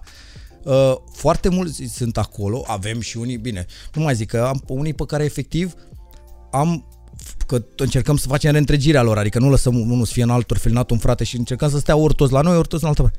Și avem, am avut și doi frați și două surori, adică foarte mulți și pe toate segmentele de vârstă, adică aveam, era o tipă care făcea copil, ținea vreo doi trei ani și îl dădea nouă. Adică i-am și zis la un moment dat, Doamne, vă rugăm, dacă se poate, invitați-ne la botez sau ce face, sau las, adică să fim de la început, să avem poze de la început, că e păcat că știm că ajunge la noi, adică nu are rost să știi. De câte ori a făcut asta? Câți copii am avut uh, de la ea? Aveam noi trei, dacă nu mă șel să nu zic prostiți, mă ceartă mama, că mama știe astea, le visează. Aveam noi, cred că trei, doi băieți și o fată și parcă mai avea doi care erau mai mari, fusese în alt orfelinat și nu știu ce, deci abandonase vreo cinci. Mă rog, nu mă pune, că eu cred că și mă dreptul de a face copii și dreptul de a vota ar trebui câștigat într-o... Este, sunt singurele două drepturi mizerabile cu care ne naștem și sunt cele mai importante. Și nu orice altceva vrei să faci. Dacă vreau să fac adăpost la câine, la mine în curte, îmi trebuie o mică autorizație undeva. Cineva trebuie să uite să zică, da mă, poți să construiești... Uh, poți să votezi? Bă, știi să scrii, să citești, ai făcut ceva... O, na. Bă, nu, votează. Uh, copii poți fac câți vrei tu, boss. Bă, da, da, vezi tu, democrația. Știu. A, mă rog, are niște, zic eu, niște probleme. Așa, uh, și spuneam că um, am așa și că uh, uh, ei obișnuiesc, s-a, s-a întâmplat des la noi în, în fundație, îi lasă, îi abandonează și pe la cincisprezece șaisprezece ani, când poate să-i trimită la treabă, vin bă, și revendică, știi? Mori. Și revendică. Și vin acolo și vin cu familiile, cu neamurile și zic că, ei, băiatul, tati, cu tare, a fost dor, vino acasă și nu știu cum. Și... ei reacționează diferit. Am avut un băiat care s-a dus în comunitate, a fost invitat de familie, vino acasă să cunoști familia, să te cunoască toată ulița, ești băiatul nostru, ești mândria noastră. Și l-au adus acasă, a venit și cu cineva de la noi, cu unul dintre îngrijitori sau chiar cu directorul, dacă nu mă înșel, și i-au zis, aici rămâi, o să te ducem în Spania, se vezi ce viață, ce, o să te punem, o să te învățăm, o să-ți stăm și nevastă, o să-ți dăm tot. Vino înapoi, vino acasă, vino în familie. Și el s-a întors și a zis, ăștia sunt familia mea. Și a plecat cu directorul. Adică, bă, mândrie. Și unii dintre ei sunt, adică avem și doctor la Cluj. Adică avem și povești extraordinare. Iar, uh, mă rog, poți să vorbesc de asta și să spui dacă te, te Te rog. Ideea este că... O să încerc să rezist. Voiam să spun că avem cazuri multe extraordinare, sau poate nu așa multe, dar avem cazuri extraordinare, dar procentul este nouăzeci și cinci la sută din copiii care au fost și au locuit și au trăit și au crescut la mine în casă, la, în această casă, sunt copii care astăzi muncesc, care au, am, am frânt acest ciclu interminabil al asistaților sociali. Asta e foarte important. Dacă ei muncesc, nu contează că muncesc la Mac, la o spălătorie, dar știu că trebuie să muncească, știu că nu știu ce. Adică dacă toți asta... au reușit treaba asta și dacă ei acum cu salariile lor plătesc către alți copii care poate așa, ai rupt un ciclu. Acolo e problema, că dacă tu faci, tu crești acolo fără pic de educație și el devine un asistat social toată viața lui, care va trăi pe spatele statului, va naște copii asistat social pe care îi va lăsa în orfelinate. Nu se termină. Trebuie să facem ceva să se termine chestia asta. Nu tot timpul să ajutăm. Să ajutăm. Ajută, dar să se și termine. Da, în sensul ăsta mi se pare că aici cred că e munca adevărată și uh, cred că pentru asta ar, treb- ar trebui felicitări, pentru că într-adevăr să plece un copil dintr-o casă din asta, de, dintr-un orfelinat și după aia, că presupun că încă mai are legătură cu, adică încă mai ține legătura cu oamenii de acolo. Unii da, unii nu, așa cum e în viață cumva, știi? Bă, adică dar unii da, pare, unii uită, unii... Adică... Asta mi se pare un lucru extraordinar. Dar, dar procentul este mare și noi mai avem o chestie și, repet, după asta întrebăm altceva, ceva funny, să râdem sau asta. Noi mai avem o chestie. În, în curtea acestui... nu mai pot. În, în curtea acestui, acestei fundații avem un, un alt așezământ, un alt clădire, un alt building în care sunt, avem construite doar garsoniere pentru cei care părăsesc sistemul, deci după optsprezece ani sau dacă ai intrat și la facultate după douăzeci și trei, noi te cazăm acolo, în aceste garsoniere, cu singura ta, câțiva ani, vreo cinci, cu singura ta obligație este să, ca, ca să primești această cazare de la noi și două mese, breakfast și dinner, nu fără lunch, avem bucătărie jos, nu, gar, garsoniere nu au bucătărie, au doar baie și uh, cameră și ai dreptul să locuiești aici, fără free of charge, dacă ai servici. Eu trebuie să-mi spui unde lucrezi și să-mi dai eu din când în când îți sun patronul, să văd cum te descurci, cum te comporți. Foarte frumos. Locuiești gratis la mine, da? Ai garsonieră, totul plătite, utilități, totul, n-ai chirie, n-ai utilități, n-ai nimic, ai și mâncare. La prânz ar trebui să fii la muncă, deci nu te prănezi la prânz, dar la cele două mese. Și uh, obligația ca jumătate din uh, leafa pe care o iei să o strângi pe un card care îți aparține, nu este așa, dar pe care eu pot să-l verific din când în când. Adică vreau să văd că tu economici. Bă, dacă eu îți exact. plătesc tot, tu trebuie să pui deoparte aia, nu? De rest tu ești la bambu. Nu, exact. nu ești la bambu. Ești, uite, strângi niște bani, care din când în când am venit, aveam pe unul, apropo de meserii, unul care era, nu știu ce, instalator și a venit și a zis la un moment dat, vreau din banii pe care mi tot strâng să mă lăsați să-mi iau, nu știu ce, unelte, care pe mine mă ajută să... Da, domne, dacă investești în tine, e ok. Dar uite, există... Mă rog, există lucruri de asta. Hai să vorbim despre altceva. De ce am intrat în asta? De ce am intrat? Ai zis că e cu fanii. Acum voiam să te rog să, dacă vrei, bineînțeles, să povestești de camera șapte sute doi. Uh, da, este tot, bineînțeles. Mulțumesc că m-ai dus într-o zonă mai adâncă așa. Uh, am intrat într-un proiect de ceva vreme în care mi-am propus să renovez etajul șapte de la Fundeni, unul, unul dintre clădirile aflate în curtea Spitalului Fundeni. La etajul șase și șapte sunt cazați copii bolnavi de cancer, este secția de hematologie, adică este cancerul lichid, la sânge și la... Bun, nici nu vreau să da, nici nu nici n-aș vrea să devin specialist în chestia asta. Uh, le sunt efectiv recunoscători și trăim într-o, într-o lume din asta și într-o țară din asta în care sunt, le, le sunt recunoscători uh, conducerii uh, spitalului că acceptă să fie ajutat. Să, să facă această renovare. Și că au zis da și că au acceptat în ce sens? Nu că da, dă-ne banii și tot o să fie bine. Au zis da, poți strânge bani, poți posta despre asta, poți vorbi, poți să strângi, poți să ceri ajutorul. Care asta este senzațional, că toți au chestia asta. Bă, hai mă, cum comunicăm că nu e bine, că nu știu ce. Deci da, fac chestia asta, da, le sunt recunoscător cum, cumva le-am, cum, cei de, la, de atunci la de la Colectiv, eu strângeam blat, ei na, oficial nu mulțumea nimănui, eu mi-am scris acolo pe Facebook fără aprobarea lor, dar aici da. am aprobarea lor să strâng bani și am strâns destul de mulți bani, chiar cred că am ajuns la suma respectivă, sunt acum, am făcut planul de renovare cu un arhitect și cu un inginer care urmează să fie aprobat de D S P, sunt niște chestii birocratice de hârtie da. și așa mai departe. Am fost la acest spital prima dată um, pentru, se duceau niște fete de la organizații, nici măcar nu aveau un O N G, erau niște fete strânse pe Facebook într-un grupuleț, m-am dus și eu cu ele și am fost de câteva ori, mergeam de câteva ori pe an. Uh-huh. De Crăciun, Paște, nu știu ce, ziua copiilor, cu niște chestii, cu niște așa. Am donat un, un scaun pentru citostatice și donând scaunul ăla, am zis, bă, eu îl donez, dar vreau să merg și eu acolo, să văd ce se întâmplă. Văzând ce se întâmplă și faptul că totul e o, e o secție ținută cu o mână de fier și foarte ok, curat și nu știu, dar clădirea, clădirea e veche, clădirea a fost destinată ca pușcărie, a fost construită ca o pușcărie și e de așa natură, da? Nu mult știu, ei chiar povestesc despre asta, da, această building a fost construită cu pușcărie, după care am făcut spitalnia. Uh, și etajul șapte, etajul șase a fost renovat, etajul de sub este, arată mai bine, a fost renovat acum vreo șase ani, de o mică care fetița a murit acolo și în memoria ei a renovat spitalul ca și alte mămici care locuiesc, că toți aparținătorii fiind copii, locuiesc cu câte un părinte, știi? Și au zis, bă, să fie mai, mai frumos. Și acum încercăm să facem același lucru la șapte, vrem să facem băi în cameră, nu există. Acum există toate saloanele care sunt vreo șapte sau așa, unele sunt cu șase, patru, dacă nu mă înșel, și unele cu trei, au, toate au două băi, pe una de fete și una de băieți pe hol. Copiii aia e o problemă de imunitate acolo, te pune să te încalzi, să spui măscuță, să spui hălățel, e o problemă de imunitate, nu e bine să se ducă toți la aceiași băi și cu aparținătorii, deci se duc cu o grămadă de da, oameni de pe stradă, cu bolile, cu așa, se duc toți la aceiași băi. Și ne-am propus și cu direcția să, să sacrificăm un pat din fiecare cameră, să devină patru de, uh, camere de cinci și de doi, care până la urmă iară mai puțin copii și copiii să se ducă la baie în cameră, să le facem în fiecare cameră o baie. Și să și renovăm absolut tot, să renovăm cu P V C, cu nu știu ce, cu ce mi-au zis ăștia arhitecții, nu mă pricep. Renovăm absolut tot și facem baie în cameră. Asta mi se pare extraordinar și aparținătorii, părinții se ducă la băile de pe hol. Deci, bă, toată lumea pe hol, că voi puteți să vă mișcați, să copiii care sunt așa, vorba aia. Uh, și asta v-am să spun și uh, chiar termin cu asta. Deci am fost la prima dată, prima prima dată am, am urcat la etajul șapte, nici la car la șase, la șase s-au dus alții.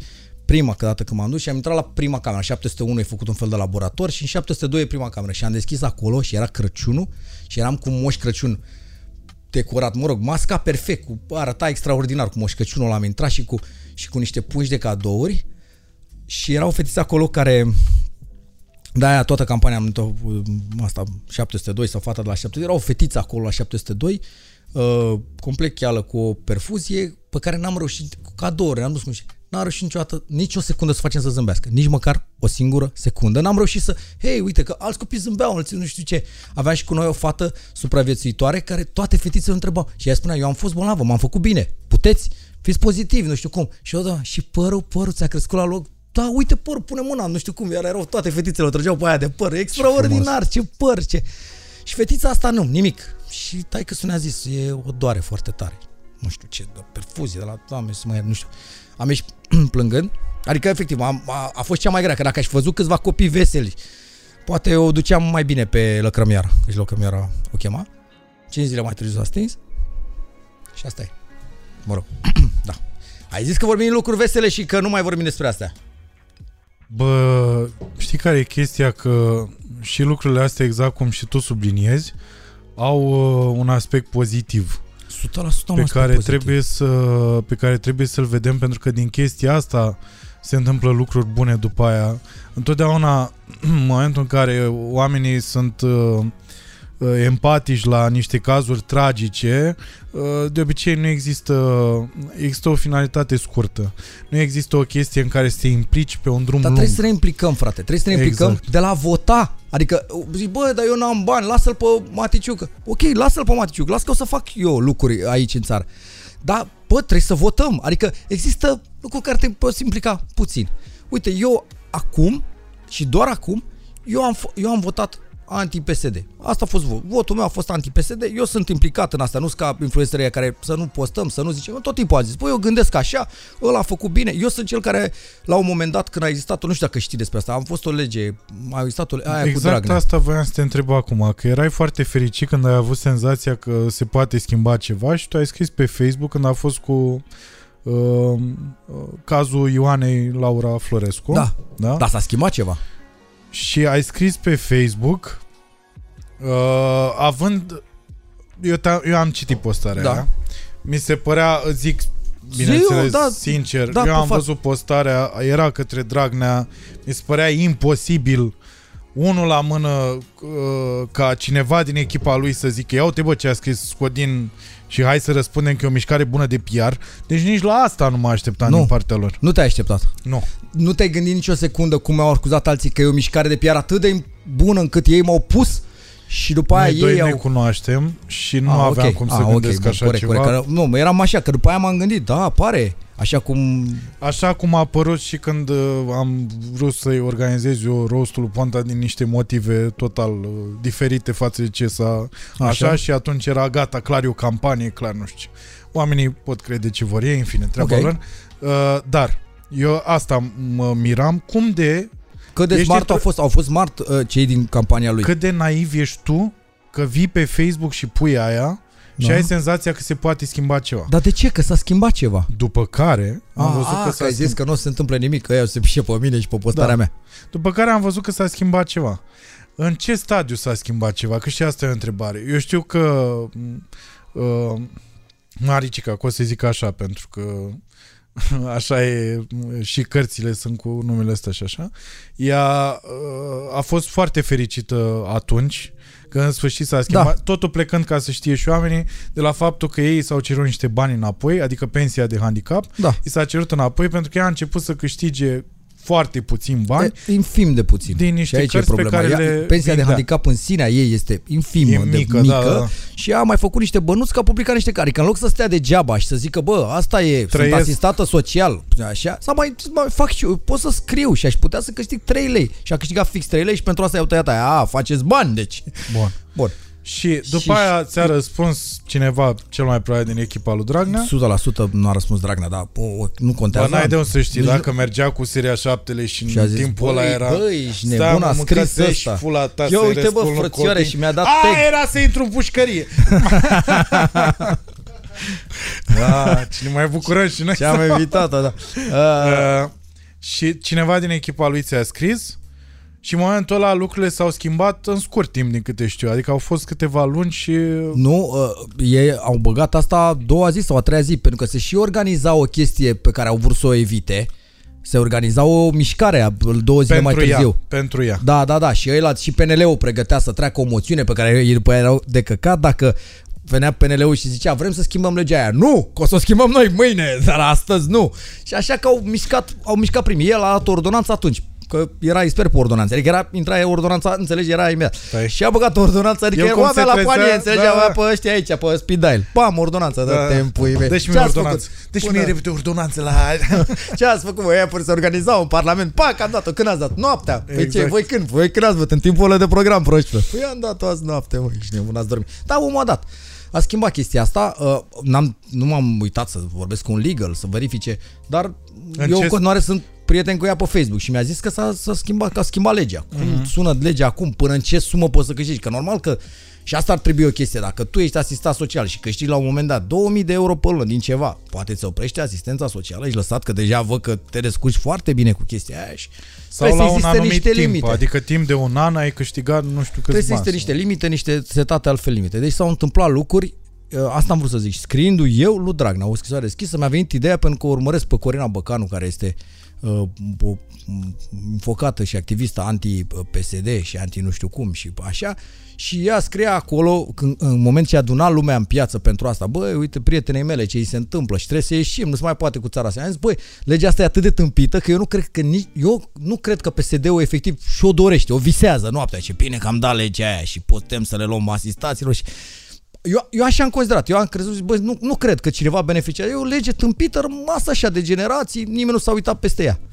Nu știu cum de ai reușit, nu știu cum de ai reușit să gândești așa ceva, pentru că ai și spus în postarea aia și asta mi s-a părut drăguț, ai spus că nu cred că există răul absolut. Da, eu nu cred că există cineva, adică eu cred că, nu, nu, nu cred că Dragnea stătea și spunea, bă, stai, unde aș mai putea să fac cuiva rău? Dar să nu câștig eu nimic, nu contează, dar să le fac rău, să nu le meargă bine. Uite, în satul ăla, bă, să le tai lumina, dacă păra, câștigăm ceva, nu. Păi dă-i dacă să aibă lumină, nu, nu știu, adică nu, nu cred în chestia asta, în răul absolut. Uh-huh. Cred că și Hitler avea o ideologie în care se părea lui că lumea ar fi mai bună, că poate populația, dacă un...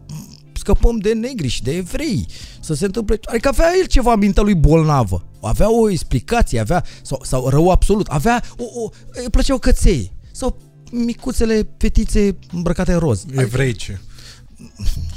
Adică, ceva, avea și el o... Adică nu era rău absolut, bă, nu, să moară și ea, și cățelul, și evrei toți, și, adică cumva nu există rău absolut, da. Atât de discutabilă treaba asta, cu rău absolut...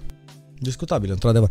Dar ca să ne întoarcem, spuneam că eu am votat acum anti-P S D dintr-un punct de vedere destul de clar și destul de simplu. Bă, au stat la putere mult, au stat la putere bine, au avut guvern, au avut tot, nu se întâmplă nimic. Iar nu se întâmplă nimic. Avem această mare problemă pe, pentru care eu sufăr, este asta, sănătatea, spitalele. Deci este ceva îngrozitor. Trăim, trăim aici, ne chinuim amândoi și zicem, bă, să fie mai bine, să facem bani mai mult, să avem un trai mai bun. Așa ajutăm în stânga dreapta. Bă, dacă ne ajungi la spital... Sunt niște spitale private, dar spitalul de urgență, ăla la care ajunge, e, e tot ăla de stat. Astea de, de, de oncologie sunt. Adică sunt anumite spitale la care ajungi la ăla cu toată lumea. Te, deci nu există, ai cameră cu tot. Nu, nu că lasă că banii fac diferența. Nu. Păi eu asta am gândit și am și zis că în momentul în care, adică țara asta va fi într-un punct bun, în momentul în care un parlamentar va merge, când va avea o problemă de sănătate, la un spital de stat. În momentul în care el va alege, deci nu că la urgență, nu, va alege să meargă la un spital de stat să se trateze, înseamnă că, să da. se opereze. Înseamnă că deja se... spitalele sunt ok dacă a ales el asta. Da. Dacă în momentul în care el își va da copilul la o școală generală, corect, de stat, în momentul ăla educația va fi într-un punct ok. Spitalele o văd o problemă mai arzătoare, normal că și școala e și educația, și drumurile și autostrăzile. Da, o văd o problemă cu autostrăzile mare, dar dacă ar fi mâine puterea la mine, m-aș ocupa de spitale și de sănătate, aș investi toți banii acolo. Bă, asta e, oricum nu știu ce. Bă, mă ocup, dar mă ocup ca privat. Cât să te ocupi? Încerc să renovez o amărâtă de secție, este o aripă așa de spital, la etajul, deci un singur etaj și așa am reparat de bea acoperișul, că ploua de sus și se făcea igrasie. Deci deocamdată am reparat acoperiș. Revenind, am, am votat anti-Iureș pentru că cred că este rândul P N L-ului, care este cea mai importantă opoziție, am văzut-o eu. Asta voiam să te întreb, deci tu crezi în, în ei? Tu crezi în ce ori să aducă ei pe masă așa? În ce ori să schimbe efectiv? În, pentru Bă, nu prea că pare cred. că până acum... Bă, nu prea cred, dar nu... Știi, adică, nu știu cum să spun, și ce să fac? Să, adică, care e varianta? Că asta am și spus, că, cineva, că am văzut după aia niște postări și am mai avut o postare eu de curând în care... Am mai văzut, am mai văzut de curând niște postări anti-P S D. Da, da, le, bă, să moară. Băi, stop, eu de bea aștept, de bea aștept să, să postez anti-P N L. Eu am votat și o, o să mai și votez, dacă s-a anticipat acum că n-au avut, adică trebuie să dau șansă reală, nu știu, și vreau și să fie toți Iohannis cu tare, cu ăla, guvernul, să nu mai bă, adică nu m-a lăsat asumată. Președintele, nu m-a, n-am avut că m-a blocat pe partea, nu bă, ia tot, bă, vrei și primării, că de acolo autostrăzi, nu pot să fac uh, joncțiunea cu centura, că centura era la... Dar nu ți se pare un ciclu nesfârșit viciat în care suntem cu toții ăsta de vom vota tot timpul împotriva al cuiva?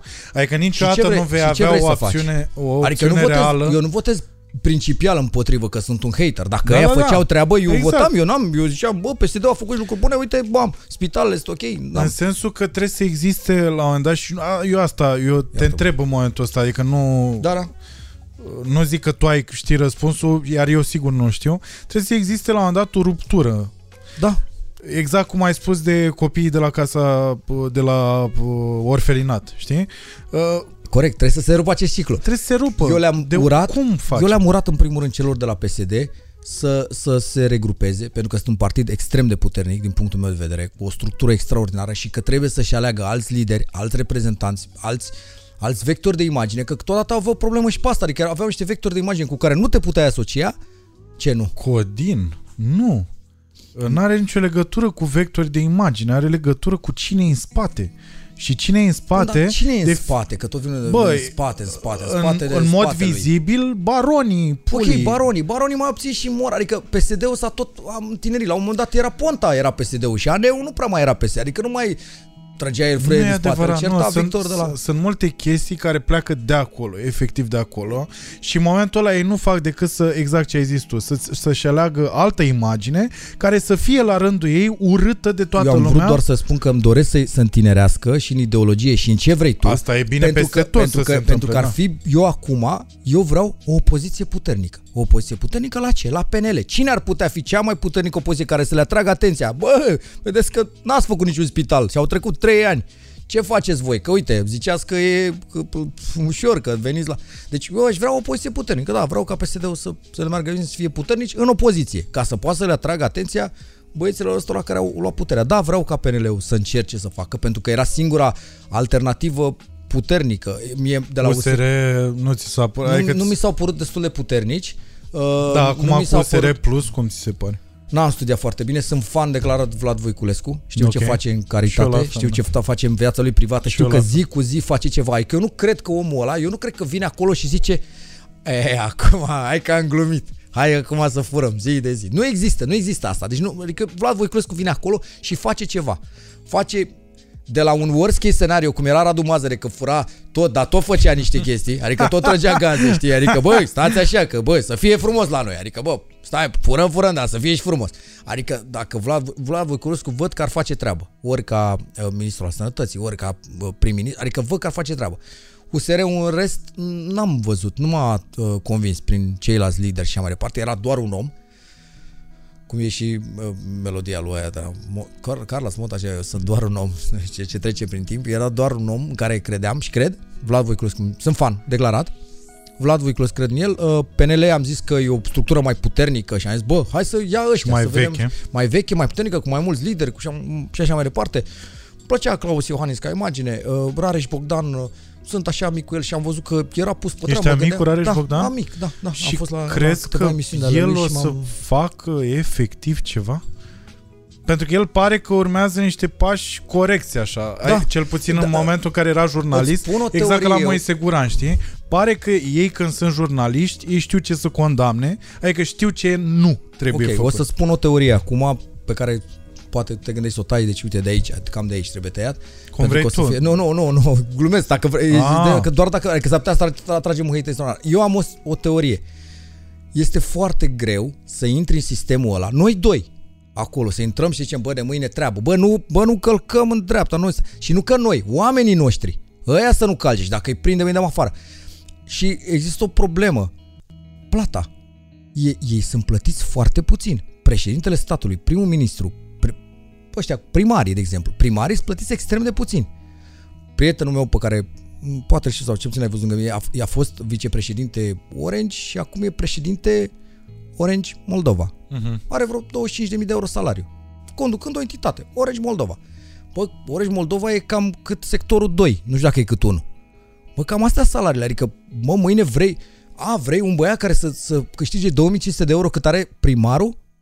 Va avea două variante. O să fie ori corupt, ori prost. Ori o să, prost, să mă iertăm. Uh, valoarea lui va fi de două mii cinci sute de euro. Da, mă, dar stai două secunde că e important și motivul pentru care oamenii ăștia ajung în... Deci, mie mi se pare că la un moment dat s-ar putea ca asta să fie folosită și au lăsat-o așa ca să fie folosită drept scuză. Adică în momentul în care eu ca primar fur... Să zic, păi da, bă, dar ce să fac eu cu două mii cinci sute de lei pe lună? Păi și tu care vezi soluția? Și stai două secunde. Okay. Și de asta zic că e un cer vicios. Știi? Pentru că mi se pare că oamenii ăștia se bagă în funcții de genul ăsta, cum am și auzit povești care sunt convins că sunt reale, măcar până la jumătate de trebuie să dai bani ca să evoluezi într-un partid, da? Normal. Și să ajungi într-o funcție. Deci plătești o taxă, da, pula mea, da. Care ajunge de la unul la altul, așa. Bun. Și în momentul în care uh, intri în tot căcatul ăsta așa, tu intri pentru că vrei să ocupi o funcție, da. Ori primar, normal, ori... Ca, ca să poți să furi din poziția aia de sus. Exact, da. Exact. Am, și de am, asta zic că poate asta, știi, am, cu salariile e lăsată ca o scuză. Nu, deci cred zicem, că e lăsată ca o scuză. Păi, da, dom'le, normal pentru, că eu ajung să fur dacă eu am o mie două sute de lei. E lăsată pentru că, pentru că ar deranja mâine, ceea ce am spus eu aici, că că mâine primarii ar trebui să aibă douăzeci de mii de euro salariu. Păi da, pentru că altfel douăzeci de mii de euro ca să, și să, să facă primăria ca o firmă. Să, să vină la tine să zică the full, uh, ce, raza sectorului doi, da? Ce vă trebuie să funcționați? Vreau să vă ajut să funcționați de mâine, să-mi intre taxele de la dumneavoastră. Dar ăsta e parcursul, așa ajungi la, sara, la salariul ăla, în momentul în care începi să te implici, da? Și ajungi să... Asta zic, știi? Ruptura, cum vine ruptura. Cine e primul, ou sau găina? Adică ce, ce faci întâi, salariu, ca să vină oamenii aia buni? Noi avem... Deci eu am un prieten, este... Nu există oameni buni în momentul ăsta. Păi de-aia nu există. Eu am un prieten care este patronul unei firme de media din București. Un om foarte cool, foarte mișto, ți-ar plăcea extraordinar. Un alt prieten este într-un partid politic. Și ăla i-a spus... Băi, băi, băi, Radule, ești un om extraordinar, vino la noi, bă, vino, avem nevoie de oameni ca tine, să-i scoatem în față, ești extraordinar. Păi, te, senator, senator te pun. Și el a zis, ăla câștigă profit curat, partea lui, că-s doi parteneri, firul, între cincizeci și optzeci de mii de euro pe lună. Bă, profit curat. Și el a zis, bă, da, poate mi-ar plăcea să fac o treabă, să nu știu ce să zic. Dar cum e, cum, cum, cât e salariul sau ce? A, ce salariu? Trebuie să-mi dai o sută de mii ca să fac... Cum, cum? Deci eu trebuie să-mi opresc firma. Deci eu trebuie să opresc firma, să o vând, să o vând, să, adică să nu mai fac banii ăștia mulți, excelent, mulți, legali, bă. Și să-ți dau ție o sută de mii ca să mă pui într-o... Așa care... După aia să mă gândesc, și ce aș putea face eu aici ca să fac exact. Banii aia înapoi și un profițel. Exact. Să mă duc eventual și la pușcărie, exact. Dacă o fi... Sau... Dacă merită. Dacă merită. Bă, deci nu există. Acum e un cer vicios. Eu nu, eu nu văd. Deci în, cu salariile de acum nu poate să vină decât două tipuri de oameni. La, în funcția de arhitect, șef al capitalei. Oameni care modifică, bă, business-uri, da, puzuri, da. Puduri, da? Deci ăla poate să fie ori un arhitect ratat care n-a putut să aibă firma lui sau n-a putut nici măcar să fie profesor la facultatea de arhitectură. Deci n-a a încercat. Firma mea, nu. Profesor de arhitectură, nu. Prim uh, arhitectul șef al capitalei. Da, bine ați venit la suma de uh-huh. șase mii de lei sau cât o avea, știi? Deci tu crezi că o soluție în a crește sistemul de educație, sistemul de sănătate uh, și bineînțeles tot. Clasa politică să devină una cinstită. Da. Că niciodată nu va fi o sută la sută cinstită. Bă, cinstită măcar la nivelul, dacă nu a Norvegiei, măcar a, măcar a Statelor Unite. Și no, unde se mai întâmplă nivel, niște lobby-uri, niște la un nivel european, că le știm că okay. Sunt lângă noi. Și vedem de că și în Germania. Aia, nu, da, Germania, nu Norvegia și aia care-s chiar... A, nu, nu, nu. Nu, nu există no, ac să se miște no, în stânga, în dreapta. Nu, nu, nu. Germania. O Franță. O, da, hai, pe acolo. O Spania, o Italie. O Italie. Da, exact. O Bulgarie. O Bulgarie care... Să mă rămân să am văzut imagini cu... prim-ministrul Bulgariei, bă, mâncați-i pula. Bă, când merge la cu bodyguards așa, rasând ca bărbița aia, raghet așa, și merge el, are o poză, dă-te în pula mea, are o poză, deci eu, eu mă miram cum de nu suntem noi în situație. Are o poză, el la birou așa, dar un birou din ăla, știi, pe vechi așa. Și stă așa, are aici pistol, are niște bani și nu știu ce pula mea. Dar are un vultur undeva? Ar trebui să aibă un vultur, mă. N-are o emblemă din asta, da, un vultur, o, a masculinității bronz, și a știu, masculului da. Alfa, nu. Nu, nu dar avea pe masă asta, știi, pistol, da. Asta mi se pare. Primul ministru, sigur, fuma. Îți dai seama. Da. Bun, ca să se întâmple asta, da, ar trebui salarii. Și da, salariile pe care eu, la care eu mă gândesc, asta ar fi un... aia de manageri, aia de manageri da. Pe bune, în care să te duci la efectiv la prietenul ăsta al meu care e elvețian și e corporatist de profesie, să zici, hei, de la Orange Moldova ai condus entitatea, vreau să conduci sectorul trei. Deci tu trei. Vrei tehnocrație, asta vrei tu. Da, dar bine plătiți, pentru că ea niciodată, ea nu o să vină, repet, cine poate să vină pe salariu, v-am mai spus, atât câștigă un primar de sector, două mii cinci sute de euro. El poate avea ori valoarea de două mii cinci sute, să facă treabă un pic cât poate, cât, bă, cât îl ce capul, că la, bine la T-Shirt Factory da. două mii cinci sute de euro e managerul, adică are o firmuță mică, cu niște tricouri, cu niște, mai râde, mai o glumă pe un tricou. Uh, așa, deci poate să fie cineva așa sau cineva care a venit acolo cu o agendă bine stabilită, știe cum, are oameni și dă drumul la treabă în secunda doi. Și știi care este alternativa? Că nu e pregătit nimeni să zică de mâine mărim salariile. Cum a mărit salariile? Adică cum primul ministru să facă patruzeci de mii? Da, frate, mi se pare că primul ministru ar trebui să termine mandat de patru ani cu patru milioane de euro în cont, în cont și cu o casă și să zici, bă, frate, mă duc acolo, muncesc, nu, nu, bă, știi cum e, nu mișc eu, ce D N A am, bă, cum îi prind eu, eu îi declar pe toți. Ce ai făcut, ce ai vrut să mă oferi, da, chemați, v-am înregistrat, da, treceți. Adică, înțeleg, înțelegi da. Spun, băi, băi în, în ansamblu de lucruri pe care le face un prim-ministru patru ani de zile, patru milioane e nimic, înseamnă optzeci de mii de euro salariu pe lună. Ca să nu greșească, să nu fure să, și toate deciziile să le ia corect. Să aibă targeturi, să aibă alea, adică să spui, băi, eu îți dau optzeci de mii, dar vreau să... Um, crești P I B-ul cu nu știu cât, ăla se uită și zice da, pot să cresc P I B-ul, pot să fac asta? Da, e atât. Dar nu e, pregă e pregătită lumea, nu? Nu e pregătită lumea, nu sunt pregătiți oamenii ăștia care îți vină în funcțiile astea, momentan. Pentru că oamenii sunt pregătiți, că sunt tehnocrați oameni... și corporatiști pregătiți, care cu salariile potrivite ar pleca de la conducerea Vodafone la Zici conducerea... Zici că și-ar asuma responsabilitatea da, asta, pentru banii... că și a fi un, da. un om politic implică multe chestii, nu implică doar... Nu contează, și-ar asuma. Uite, eu știu, eu am un prieten, uh, da, pot să zic de el, este vicepreședinte la o mare companie din asta de retail și așa mai departe, este un anti-P S D-ist de la convinție, postează pe toate alea, se duce în stradă, nu știu ce, bă, băiatul ăla, singurul lucru pe care, adică e din când în când îmi zice, adică efectiv e genul de om care vine și stă așa și zice, Codine, bă, noi mereu ne plângem, dar nu ne-am implicat niciunul, pe bune. Hai mă să mergem, adică e aproape să se ducă, dar îl țin bani. El câștigă, vicepreședinte la una dintre cele mai mari firme de retail din țară, câștigă foarte bine. Băi, are copii din căsătoria anterioară, are copii cu care, adică are două familii pe care le întreține. Bă, nu e pregătit să zică renunț mă la cincisprezece, nu știu cât o la zece, cincisprezece, douăzeci de mii de euro pe lună, să mă duc pe două mii, să ajut țara. Bă, nu e pregătit. Pe nu și e, Vlad Voiculescu cum face, mă? Eu nu știu istoricul. Cred că mai sunt, mai sunt nebuni. Da, cred, cred că găsești nebuni, pasionați, de ăștia care se jertfesc pe un altar al, al omenirii, al creației alții. Adică există tot felul de... Ai cunoscut în istorie oameni care efectiv s-au jertfit pe bune. Dar sunt rari, adică nu poți să... Știi care ar fi soluția la acești, la acești Mesia, la, adică să cauți numai de ăștia ca Vlad Voiculescu, care nu știu, poate avea bani în familie, eu nu cunosc, poate fi foarte bogat. Asta ar fi soluția.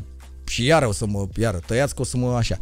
Să pună oameni bogați. Uh-huh. Eu spun cinstit, uh, îl cunosc pe tatăl meu și știu, dar pe tatăl meu dacă l-ar pune primar la capitală, pe taică mi are șaizeci și șapte de ani, făcut toți banii de pe lume, stă acasă, se plictisește, nu mai așteptă decât întâlniri la nivel înalt, nu mai vrea el, că a zis, bă, du-te mă pe la mine, că am, uite, cu firma asta, și să zicem, bă, mă, lasă-mă cu alea, că să vară contabil, nu mai, nu mai, dar n-am mai are drive-ul, știi, adică el a muncit numai întâlniri, numai, bă, dacă ar fi mâine, nu se gândește nicio secundă, că n-am intrat niciodată în politică, nu vrea. Dar dacă mâine cineva zice, domnul Maticiuc, vreți să fiți primarul Capitalei? Bă, ăla n-ar face decât zi de zi, ar zice, bă, vreau să rămân în istorie, mă. Bă, vreau, singurul meu drive, nu vreau niciun ban. Cât vreți să-mi dați salariu? o mie de lei. Bine, o mie de lei, îi donești pe ăștia. Haideți să facem treabă. Uh, bă, vreau la final să-mi se facă statuie. Asta e visul meu. Adică când mor să vină unii să zică, bă, statuie e ăla primarul care... Eu păi cred că... de ce nu candidat? De ce nu, nu, nu știu, de ce nu... E scârbă, e, adică...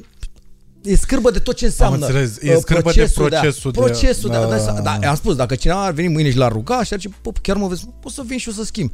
Deși poate ar fi frică de, bă, sunt primar și cine e la guvernare? Cine e la, că mă, se întâmplă ceva, fac da. Că ea vreo chie. Dar dacă ar fi numai de ăștia, uite, de exemplu, pe Țiriac, că îl cunosc foarte puțin, am stat la puține mese cu el, nu-l cunosc atât de bine.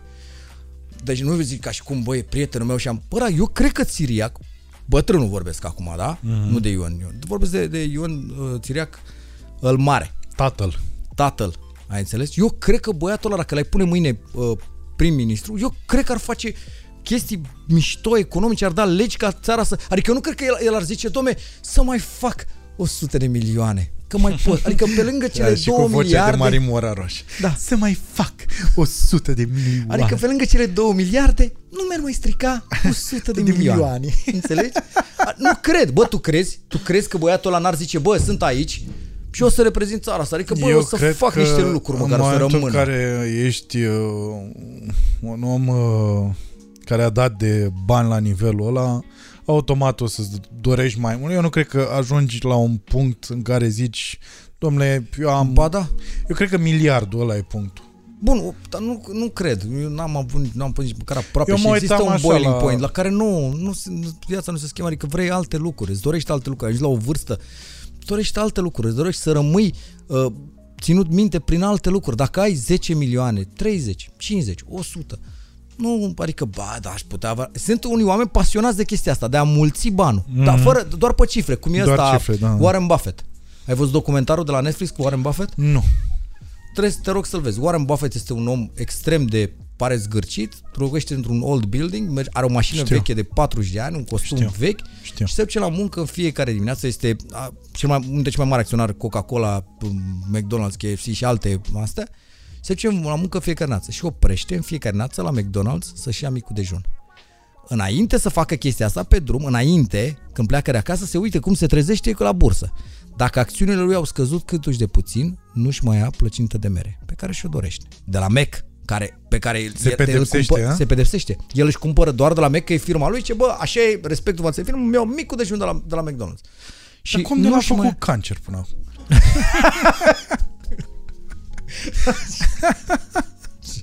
Oh, care a fost cea da, mai deșteaptă metodă de a-ți cheltui banii? Apropo de bani. Ce-am cheltuit banii? Nu știu. Nu știu cu, ce, cum definim deșteaptă. Că eu am făcut cu, cu banii, am făcut uh, am, am băgat banii în primii... Mulțu... Ai să...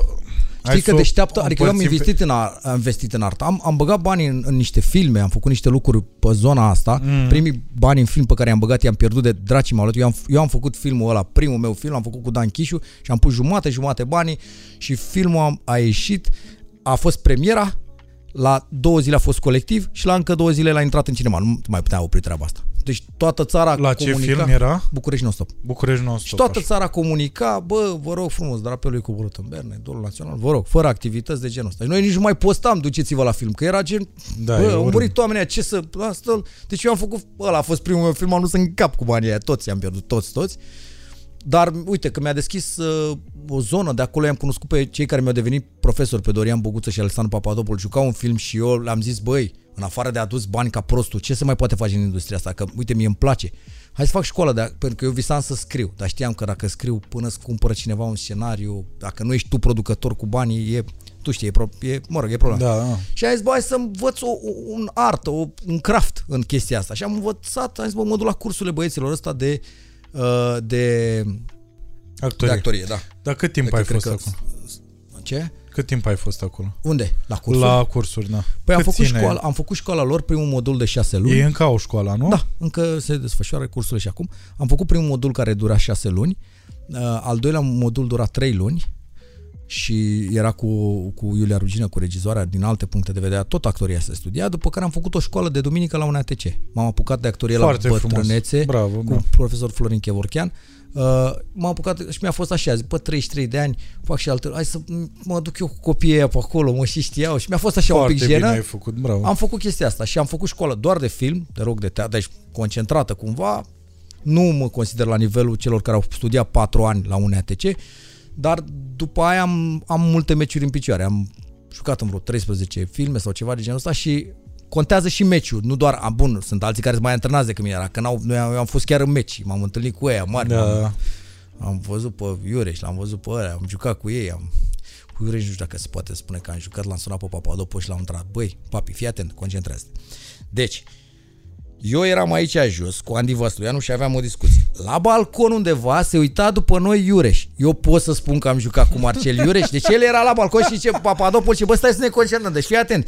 Apăreți în același cadru. Bă, așa și așa că filma plan contra plan, dar el se uita acolo și chiar era. Eu am dat mâna cu el cracoborât. Dar n-am avut nici replică. El era sus, eu jos.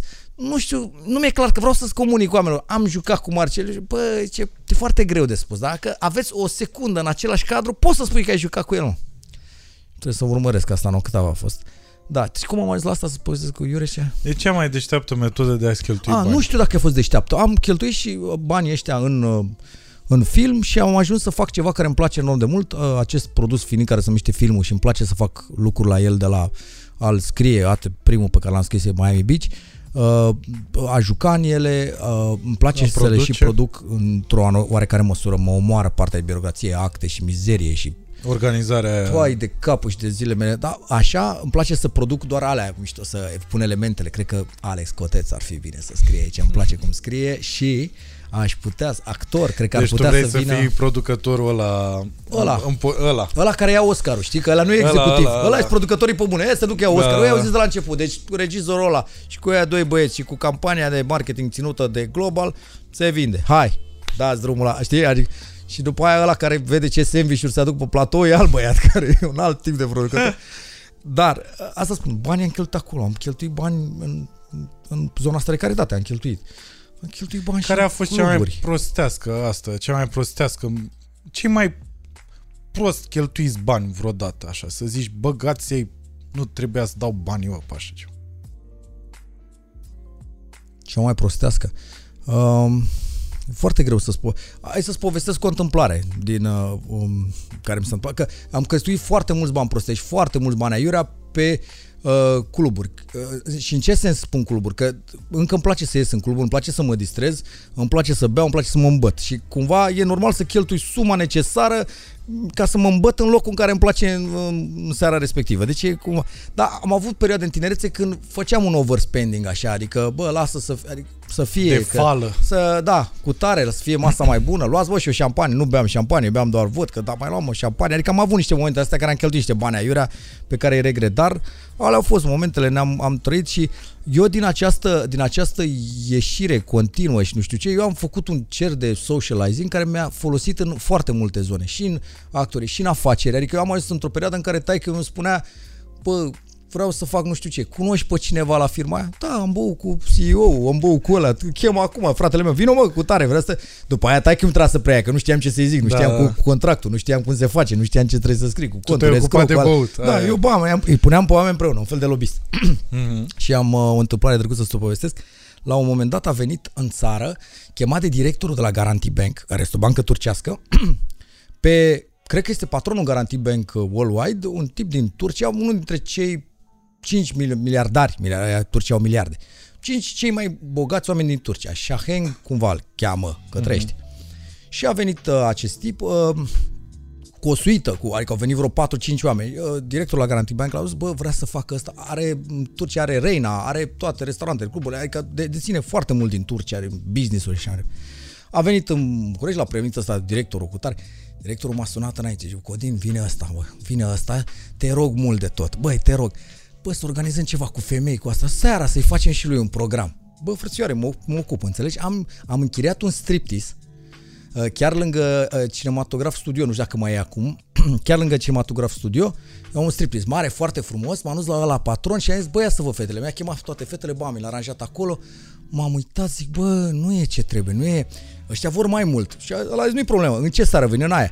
Iau de la toate stripsurile în oraș, le cunosc eu pe toate, să vină toate. Zic, băi, perfect, extraordinar. I-am făcut ăsta un program, m-ați luat directorul la Garanti Bank, gata, am aranjat, vine aia, băi, îți mulțumesc, gata, vezi că vin cu ei mâine, mergem la voi să vedem terenurile, că noi eram un business imobiliar, taică vrea să-l cunoască, să-i prezintă ce da. Terenuri avem noi aici. Au venit ăștia, am dus cu taică la Garanti Bank, am văzut, erau vreo cinci șase inși, cu tare, i-am adus la noi la birou. Taică-mi s-a așezat lângă ăsta și prezenta planurile. Uitați aici, cu tare. Eu ne-am împărțit pe acolo directorul de la Garantirea parte. Eu m-am așezat lângă un cel mai tânăr dintre ei. Era un tip, eu aveam, cred că douăzeci și opt și el avea patruzeci. Chelios așa, mai tânăr, stăteam și mai râdeam, mai ne dădeam coate, mai vorbeam, cu tare, mai bă, ce cu tare. Ultima bancă. Taică-mi-o, taică-mi-o și bă, bă, vă dau afară pe amândoi. Bă, vă dau afară pe amândoi, i-ați început cu astea, lasă-mă că uite, explic omul ăsta, ăla era tot fier să vadă, să-și nota, nu știu cum. Am plecat de acolo să mâncăm, seara să-i duc la, nu, chestia, la uh, acest striptease, la care eu am zis să nu stau, că eram tânăr, să nu se simtă oamenii prost, am zis să-i duc să văd că totul e în regulă. Taică mi s-a dus acasă, zic, du-i tu, că nu mă așa. Directorul de la Garantii, frumos, cu ei, tot cu tare, acolo, bă, gagici, foarte mișto, adică veniseră foarte multe fete. Ăștia sau eu cu ăsta mai tânăr, ăsta mai tânăr, tot așa, stătea așa cam... Stingher. Stingher, nu se băgase, se uita la ele, da, și mă întreba, ce faci? Zic, pă, eu plec, că am zis să vă că sunteți bine, da? Da. Zice, unde te duci? Mă duc eu în club aici, eu acolo beau și... Mă, ieși pe mine și eu dimineață vin, mi-au ceva de ei sau cu tare sau se ocupă.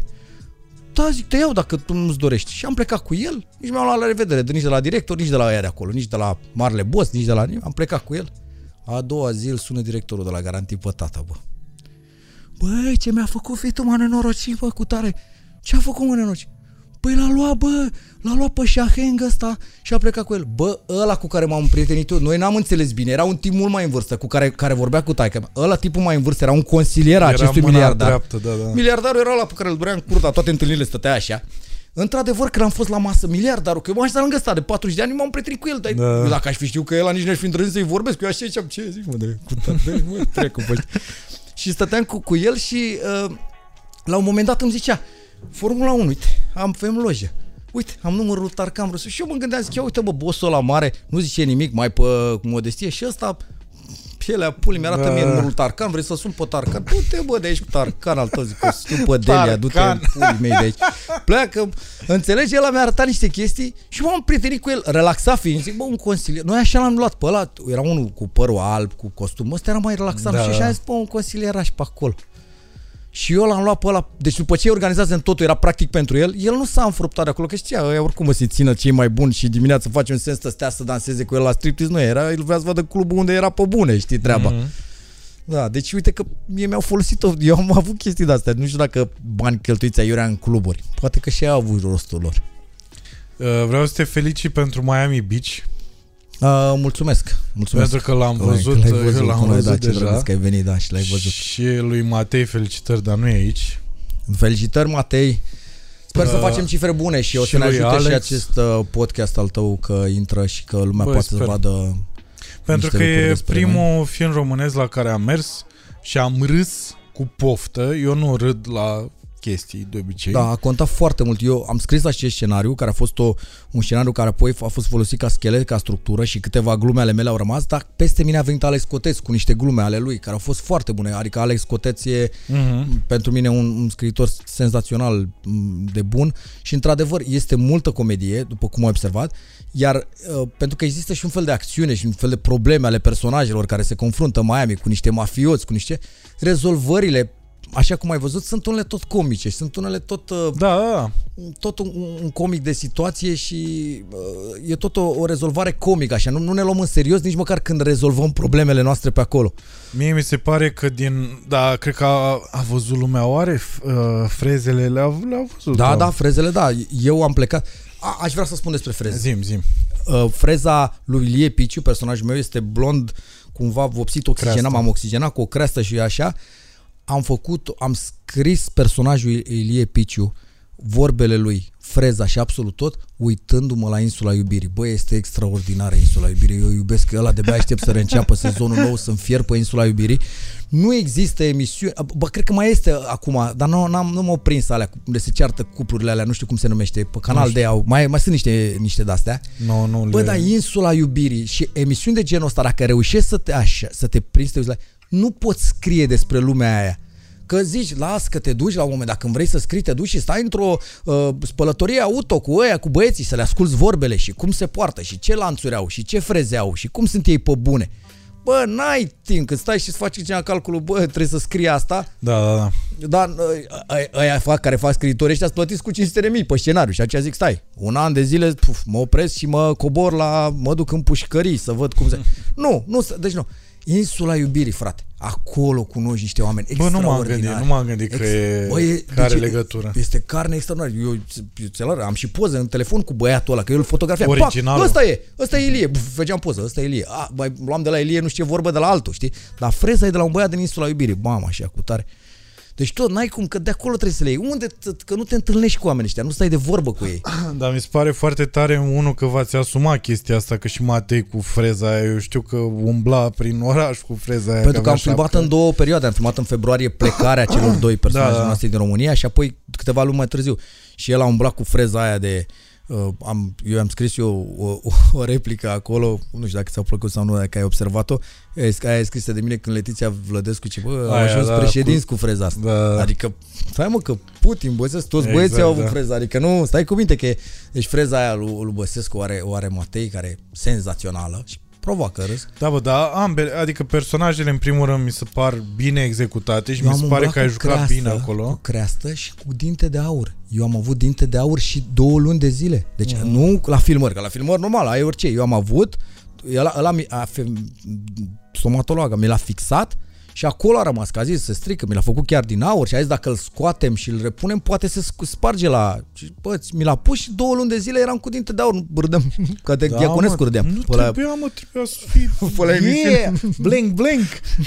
Așa, da, ca da. Diaconescu. Exact, da. Știi, pe la emisiune, n-aveam cum să râd cu dintele ăla. Sau tot timpul, sau vorbeam despre el în primele secunde, oriunde măceam. Salut, uite, haide să râdem, am da. acest dinte de aur, vă mulțumesc mult, joc într-un film. Exact. Asta e, o să-l vedeți pe ecrane, hai să vorbim despre altceva. Și atunci, dacă vorbeai despre asta, era ok. Dar ce așteptări ai așa de la premieră și reacții de la oameni? Și pentru că e primul, repet, primul film amuzant după foarte mulți ani, în care, în primul rând că e un film independent, în al doilea că curajul din filmul ăsta nu prea îl vezi în alte filme, nu prea. Am aștept reacții de toate felurile. Aștept reacții de toate felurile uh, alea de pe net pe care nu Știi, în sală anumite reacții nu se pot făcui, râsul. Și în sală se va râde, se mm-hmm. va râde. Deci e greu să merg într-o sală și pe aia, dacă ai fost în sală cu mine, să zici că nu ți-a plăcut.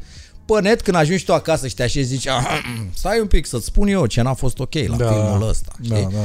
Atunci poți, poți să, așa, pentru că a, a, se întâmplă foarte multe lucruri. Avem câteva scene în care vorbim extrem de vulgar, dar vorbim doar ca să rezolve anumite situații.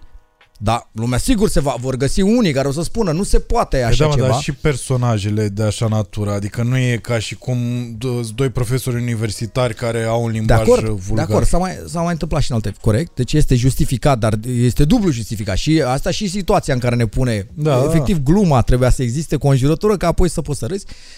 În același timp, este un film în care se vând droguri și se consumă droguri, se trage cocaină pe nas, adică e o chestie care va fi sigur blamată. Zic că, bă, asta ne învață copiii. Nu, așteptăm acum să primim ratingul și dacă veți primi rating de n-aveți voie de cincisprezece ani, să nu veniți, să stați acasă, că e exact. Cu femei, cu mașini, cu droguri, să nu cumva să veniți. Deci dacă, deci să, să urmăriți ratingul. Dar că ne dă optsprezece, optsprezece să fie, fraților, asta e. Da.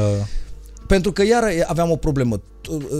În, în cluburi, optzeci la sută din, din oamenii din cluburi, optzeci la sută consumă cocaină, optzeci la sută din toți oamenii Bă, care vezi în că fața ta în club, într-un club. Am este stat, că nu există nicio... A început să rupă în țară toată chestia. Deci optzeci la sută consumă cocaină, trei la sută din club vinde cocaină și noi când facem filme despre droguri este undeva o pungă de iarbă care, știi, și aia sunt urmăriți de niște sireni, poliția este în alertă, punga de iarbă, adică băi, stați un pic, că toată lumea vorbește despre asta. În toate filmele americane, vezi, chile, se cară, se întâmplă lucruri. La noi, domne, această pungă de iarbă care ne creează probleme.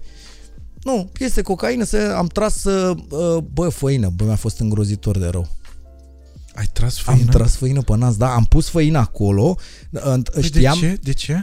Știi că există niște există. chestii care știam de la, lucruri... Știam de la, am, am făcut, am, pe vremea am produs și piese de teatru cu Chris Simion.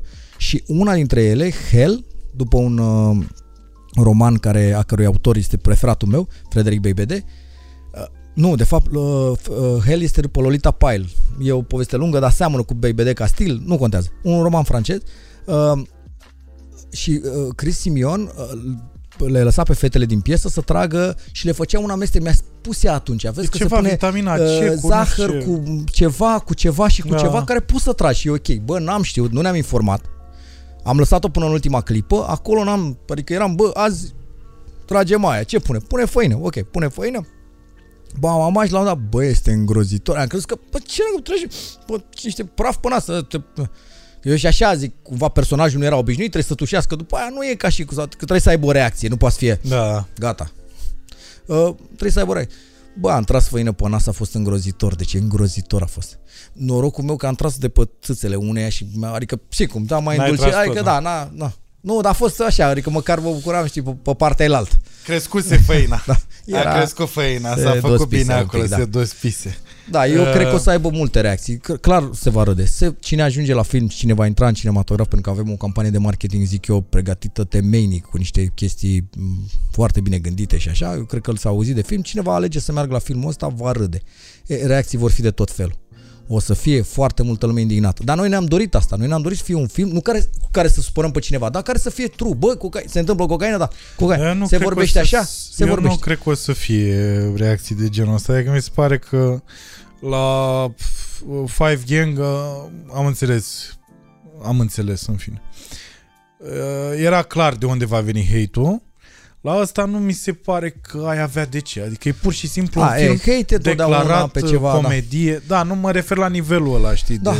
da cine știe. Pe ei ne-l așteptăm, suntem obișnuiți, suntem, avem un proces. Voiam să spun că aseară am fost la o altă premieră de film și m-am întâlnit cu managerul de la Cinema City care a spus că acest trailer, și am, e o chestie a lor, că ei postează doar postere de film, trailer de film. Și a spus că este cel mai vizionat trailer din istoria paginii de Facebook Cinema City, care e destul de clar, adică bă, acolo se postează numai. Aveți și cururi și țâțe, mă, era imposibil. Erau, da, dar le știi de la început, adică cum, cum dai tu sau dai share? Afișul, afișul cu voi doi și, și cu, cu Craci, cu Cur. Da, zici, bă, trebuie să dau play și la trailer. Deci, uite, are cea mai mare reach pe pagina Cinema City acest trailer și este varianta Green, că noi avem pe YouTube varianta aia Red. Da. Avem două variante de trailer, una rulează în cinema, păi cu minte, eu... fără înjurături, pe aceea au dat-o Cinema City și a avut cel mai mare reach și numai comentarii pozitive și foarte multe. Mi-a zis, bă, nu am întâlnit această reacție la niciun, am, am postat și, nu știu, Batman, Joker, toate. Uh-huh. Au, mi-a povestit Matei că la, la Five Gang, înainte de film, Uh, se dădea trailerul Miami Beach, că erau toți copiii, erau părinții. Nu, nu te uiți, nu te uiți la asta. Nu, este, știi, am văzut, că am urmărit podcastul cu, cu Matei. Bă, eu nu cred, bine, nu am fost decât la premieră, nu m-am dus la tot felul de de-astea cu Vibe Gang să văd cum e reacția în sală. Dar ăla, ăla green, ăla curat, e atât de curat încât, da, sunt niște fete în costume de baie. Băi, atât, vezi fund, da, mă, e o chestie pe care o vezi la Antena unu, duminică la trei. Bă, băi, deci e filmat o fată, în trailerul ăla curat, sunt fete filmate din spate, care din spate, da, există și fund. Ce să vezi, că și Miami, din spate, când filmezi fata în costum de baie, există, există fund. fund da. Da. Există fund, dar în costum de baie. Adică, nu e nu, nimic, nu știu ce a fost așa de... Mamă, costume de baie, Ioane, stai jos, sau nu știu de ce m-am gândit că îl cheamă Ion pe fisul, dar... Da, deci pe douăzeci și unu februarie douăzeci și unu februarie este intrăm în cinematografe, da. Este, atunci intrăm în full. Există spectacole și pe nouăsprezece, avam premieră și mai departe. Noi anunțăm douăzeci și unu februarie pentru că atunci ne-au învățat distribuitorii să anunțăm. Să ziceți pentru că frumos. Atunci vineri, vineri într-adevăr găsești toate orele, toate, nu știu ce, nu e nimeni dezamăgit. Bă, la mine n-a intrat, la, nu era decât la opt. Știi că aveam premieră doar așa, un pic, o, da. o, un spectacol pe zi la ora opt, să-ți dea așa un pic. De vineri intrăm în cinematografe douăzeci și unu februarie, ne dorim să facem cifre frumoase, nu visăm ca la meci ai fost. Nu visăm să, da. să facem niște cifre frumoase. Da. Cu tare să ne facem treaba și să avansăm. Băieții să... Exact. Până la urmă, da. Important să arătăm dedicare și vrem să facem o, o figură frumoasă, să meargă lumea astfel încât să ne permitem să facem și partea a doua. Noi ne dorim și este gândit astfel încât să poată exista o parte a doua. Uh-huh. Dar asta doar publicul o decide. Prin prezență, prin Da, și să apară prin... acolo la cererea publicului sau la insistențele publicului. Da, am auzit că și asta se mai, da. se mai practică. Na, poți să-mi zici, te rog frumos, o piesă de teatru pe care o recomanzi oamenilor la Noi care patru. să meargă? Noi patru. Noi patru, uh, nu știu unde mai... Uh, unde mai joacă Noi patru, s-ar putea la Green, uh-huh. de când s-a închis Godot, era la Godot, s-ar putea să fie la Green acum. Eu sunt un fan al teatrului independent, sunt un fan uh, al Liei Bugnar și multe piese de Lia Bugnar sunt uh, foarte bune, vă recomand Noi patru, Două liniuțe era la Metropolis, nu mai știu dacă Metropolis s-a redeschis, că a fost o perioadă în care au avut probleme, cred că, că s-a redeschis, redeschis cred da. că s-a redeschis, Do- Noi patru, Două liniuțe, uh, orice de Lia Bugnar, orice de Lia Bugnar, am uh, mai văzut de uh, Crisimion, ceva foarte bun, tot la Metropolis, era Domnul Ibrahim și um, Florile Coranului, așa ceva, cam asta e titlul. Bun, foarte bun. Um, da, asta. Am și îți recomand, acum, îți recomand eu să mergi la piesele Domnului Frunză, pentru că sigur o să-ți placă tu la Metropolis. Da? Și asta le zic și eu acum oamenilor, că mi-am dat seama că n-am, n-am recomandat până acum asta și chiar e o chestie care îmi face plăcere. Uite, n-am știut. Următoarea întrebare pe care ți-o pun, dacă există da, Dumnezeu? Păi eu sper tare că da. Speri? Sper, da, îți dai seama că sunt... Uh, aș putea, nu știu dacă să mă... Cred că m-aș califica la credincios. Da? Cred că da. M-aș credincios uite, am, în o, sensul ăsta clasic? Cruce, sau... Port o cruce pe care o poartă și Matei, le-am cumpărat de la aceeași biserică uh, noapte de Paște înainte să începem filmările în America. Dar știi că e un pic întoarsă. Nu, e, nu vreau să... Cum să fie întoarsă? Cum să fie? Că, că, e, că s-a îndoit aici sau ce? Uite. Nu, nu, nu. Asta e un pic mai, mai lungă sus decât jos. E o cruce întoarsă. Cum să fie o mai lungă sus decât jos? Îmi pare rău, dar îl ve- venerez că... pe satana. Ok, îl venerez pe cine vrei tu. Eu am cumpărat-o de la biserică așa, după cum vezi, noi am pus eu ața asta, deci n-are cum să fie invers. Putem să da, facem un close-up la crucea o, o și, și să, să spună oamenii dacă... Nu, nu, da. nu scoate. Să spună oamenii dacă lor le se pare că Bă, stai, s-o e o cruce întoarsă sau nu. Vă rog, vă rog să analizați treaba sau asta. Poate fi celtică din aia cu... Egală, cu astea da. egale, da. Nu știu, am cumpărat-o așa. În fine, așa. Are și Matei un altfel. Spuneam că um, cred că m-aș clasifica în credincios pentru că um, deși sunt nepracticant um, cred în ceva, cred într-o entitate, într-o chestie superioară, nu cred în tot ce scrie în Biblie, normal că nu dai seama că Biblia e scrisă de oameni și e scrisă la un moment. Um, Dar cred că sunt cred, cred, cred că m-aș clasifica în credincios. Și de câte ori am avut o problemă, am avut probleme uh, grave. reale în viață, bă, și atunci te găsești că te întorci către singurul cu care ți-a rămas. Nu ai, asta, asta e problema, că în momentul când nu ai nimic de făcut, mai ai asta de făcut. Și atunci te vei uh, și atunci te vei găsi și te, te vei, vei dai seama că ești credincios. Și până, până în acel moment greu nu ai, te-ai rugat niciodată, n-ai, nu te-ai gândit la asta și în secunda în care se întâmplă îți găsești și crezul și Tatăl nostru, ți le găsești în tine pe toate. Păi și crezi că dacă există în forma asta ar mai permite ce s-a întâmplat și ce ai văzut în spital? N-am nicio explicație pentru asta. N-am nicio explicație. De asta există, adică există revolta aia.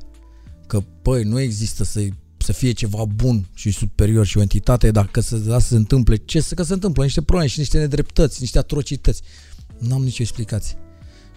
Că poate că există o energie bună, că nu există o niciunitate, poate există așa un flow de energie bună pe care dacă știi îl canalizezi și, îl canalizezi, și dacă se întâmplă ceva rău sau ăluia i s-a întâmplat, cineva sau familia lui a canalizat o energie, nu știu. N-am explicații, dar două lucruri pot să spun. Este unul că tatăl meu care cochetează cu absolut orice, citește din orice și un om care așa a citit și a avut o perioadă în care a citit foarte mult pe bioenergie și pe chestii de genul ăsta. Și s-a dus și a făcut un curs de bioenergie. Și de era... Reiki? Sau? Da, Reiki, nu știu, habar n-am, cu uh-huh. ANSA aia, știi? Știi ANSA, știi ce înseamnă ANSA? Nu, nu, nu știu. ANSA este o, o sârmă foarte mică, cu un vârf a, care știu, te știu, țeapă știu. la cele două dege și poți să... A, știu, știu, știu. Bun, și a făcut acest curs, tatăl meu, de, de bioenergie, la care a ajuns până la nivelul patru. Și mă tot înnebunea că, tată, că fii atent, că poți să afli chestii, întrebări, să pui... Știi că pe sistemul de bioenergie se descoperă și sursele de apă, adică căutătorii da. de apă cu un băț făceau, dar pe sistemul ANSEI. Ce încă mai fac aborigenii? Ce încă mai fac, da, Australia. corect. E, și el mi-a spus, băi tată, fii atent cu asta, zic, bă, lasă-mă, te rog eu mult. Și a fost una din condițiile lui, bă, te rog mult de tot, fă-o pentru mine, du-te la acest curs. Bă, m-am dus la acest curs fără să cred, uite așa m-am dus, am stat, stăteam așa și vorbea ăla și notam niște chestii și, și la final era, dădeam examen, am terminat acest prim modul și am dădeam examen de căutat cu ANSA și cu raportorul surse de apă, adică la câți metri în față, în stânga sau în dreapta găsim o sursă de apă și la câți metri în jos trebuie să săpăm, adică exact câți metri, că asta îți răspunde, câți metri în jos și ăla spune șase, de aici șase. Și am dat acest, am făcut acest, fără să cred, am zis, bă, nu se poate, că, cum, că cine să-mi spună mie ANSA asta, deci această sârmă și cu un raportor să-mi spună mie că în față opt metri și în jos douăzeci și cinci, acolo este un fir care... Cum, cum, la, adică cumva e, e, e domeniul un pic paranormal, adică ce se întâmple? Și necrezând deloc, toți colegii mei au așa, am fost ultimul din clasă, efectiv, ca și în viață, ca și în rest, am fost tot timpul ultimul, fost ultimul și din această clasă, băi, dar am reușit până la urmă. Și am reușit, pentru că eu stăteam așa și ziceam, bă, n-are cum, bossule, nu știu cum îl cheamă pe ăla, bă, fii atent, n-are cum, bă, nu se mișcă, că aia nu se mișcă, și ziceam, arată-mi unde e sursa. Bă, nu se mișcă, bă, sărăcia, uite, bă, vină cu aia, nu se mișcă, la aia, la colegi se mișca, se ducea aia în dreapta, în stânga, le arăta că bă, nu se, la mine nu se mișcă. Și a zis, mi-a zis ăla, bă, mi-a dat o rugăciune și a zis, citește rugăciunea asta. Zic, băi, te rog eu mult de tot, adică m-a ajuns la, bă, tu nu vezi că nu se mișcă, mă mai pus să citești și am citit o rugăciune, cred că era ceva pe clasic, Tatăl nostru, ceva. Uh, și s-a mișcat ANSA.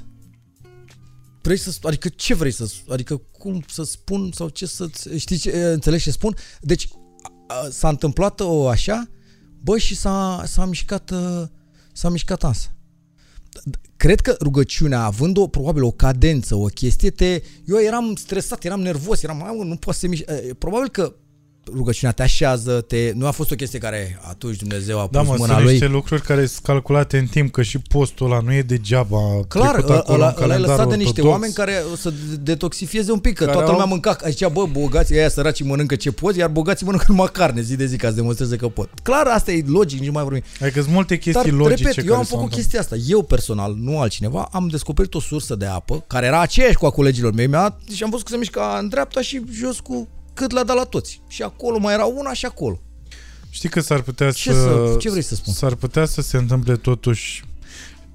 Eu te-am întrebat de asta, că dacă există Dumnezeu, dacă ar fi permis să, să se întâmple lucrurile astea și tot ce ai văzut, dar îmi dau seama că, pe de altă parte, dacă ele nu s-ar întâmpla, cel puțin la noi în țară, părinții ăștia, uite, care au renovat... etajul șase. Cunosc și eu și chiar o să avem un episod scurt cu părinții unui copil. Au pierdut copilul din cauza cancerului și cu banii strânși au început să facă lucruri pentru alți copii. Adică s-ar putea într-adevăr să nu fie doar partea nasoală. Da, intrăm în alea părintești. Crede și nu cerceta, cu tare, niciodată, necunoscute, niciodată, nebănuite, sunt căile niciodată Domnului. Hai să spun una foarte scurtă care s-a întâmplat mie și familiei mele și o să tragi și tu o concluzie. De asta spun că, apropo, că, bă, ok, sunt ca tine, dar în același timp s-a mișcat ansa aia, am zis o rugăciune, nu știu ce să zic. Tatăl meu, când a murit bunica mea, mama lui, care este originară de lângă Focșani, din satul Jariște? Nu, Livezi. Ah, okay. Fostul Găuri, actualul Livezi, mă rog, uh-huh. Zic că Găuri nu se cade pentru sat, l-au schimbat în Livezi. Și a adus-o să mormânteze, pentru că dorința era să fie mormântată în cimitirul din satul Livezi. S-a dus acolo, tatăl meu a mormântat-o, a făcut un mormânt acolo și a vorbit cu preotul și a zis: părințele, cum zici tu, uh, uite ce vreau să fac. În fiecare duminică vreau să organizez o masă pentru oamenii săraci din acest sat, în fiecare duminică de acum până eu muri eu. Îți trimit, cât zici tu, o mie de lei, două mii de lei, să plătești o bucătă, două bucătărese, să iei niște dalea, să facă cumpărături în ziua aia sau cu o zi înainte, să gătească ceva și să dea o masă ca o pomană ongoing, așa, știi? Mm-hmm. Uh, fiecare... Asta e foarte bună, cu o pomană ongoing, ongoing așa. Să țină, știi, fără număr. Fără de pomană, număr. After pomană. Da, fără număr, știi? Da. Da, un after party, after pomană. Deci ai zis, bă, să facem chestia asta, vreau să fac un gest pentru a... și pentru oamenii din acest sat. În fiecare duminică să se dea o masă aici. Preotul a zis: e greu, ce zice, să mă organizez asta. Nu vreți să-mi dați mai bine două mii de lei mie aici la biserică, acum, cash, așa? Și taică-miu s-a uitat la el, a zis: bă, tâmpit ești, mă, că îți trimiteam două mii pe săptămână, de acum cu până așa, și dacă tu cheltuiai o mie șase sute, eu nu aș fi știut niciodată. El a vrut două mii, dar nu trebuia să organizeze treaba aia. El a zis: bă, două mii acum, cash. Și să mă lași cu asta, cu bucătăreasa, cu dau de mâncare la săraci, cu să trag eu două sute trei sute, vreau două mii acum pe nimic. Și bă, taică mi-a dat două mii, că nu, îi dai seama, cu preotul la mormântarea mea, ce? Ia bă, cât i-a cerut, nu mai știu, m-a ținut. Și a plecat acolo mâhnit, îți dai seama, supărat, bă, nu a vrut asta să fac și eu, că nu putea să organizeze el acolo la Livezi, trebuie să organizeze ceva local. Și a venit în București și a cumpărat ziarul Libertatea, pe atunci exista în variantă tot, print. Tot ziarul? Da. Cum tot ziarul? Te gândeai că te-ai prins, că a cumpărat? Pagina cinci? Stai că tu așa ar fi, știi? Da. La nivelul ăla, știi? A, vreau să cumpăr ziarul a. Libertatea. Și am cumpărat, da, dar a trebuit să iau trusturi în jilie, pentru că îl conținea cumva, n-am înțeles de ce a trebuit exact, să-i cumpăr exact. Și pe restul, m-am enervat îngrozitor, de-aia am luat pe toți. Da, a, tot ziarul, da, am crezut că te gândeai la pagina cinci pe vremuri. Aha, am cumpărat nu, ziarul Libertatea, care era în variantă print, și a citit acolo despre un preot care construiește o biserică în București. El și cu niște prieteni, oameni, să strânseze el. Și a zis: băi, eu mă duc să-l văd pe preotul ăsta. S-a dus și a găsit uh, preotul, a, a găsit o, o structură, era așa, o, ieșise din pământ cu ea, cu tare construia. Da. Uh, el construia, p- p- adică când a intrat pe oamenii, bă, că, cu, cum ajung la preot? Preotul era unul dintre ei, era în salopetă, s-a dat, eu sunt preotul, eu, eu fac aici. Tu construiești biserica asta? Da. Păi și cum? Explică-mi. Și pe autorizația de construcție scria clar termen de finalizare a construcțiilor când o vrea Dumnezeu. Ăla nu știa, n-avea bani, el pornise, termin, știi că te ești obligat să spui în cât timp termin. Nu, el a scris acolo: când o vrea Dumnezeu termin, că n-am bani și aia. Stai că mi-a zis: bă, eu te ajut să construim această biserică împreună.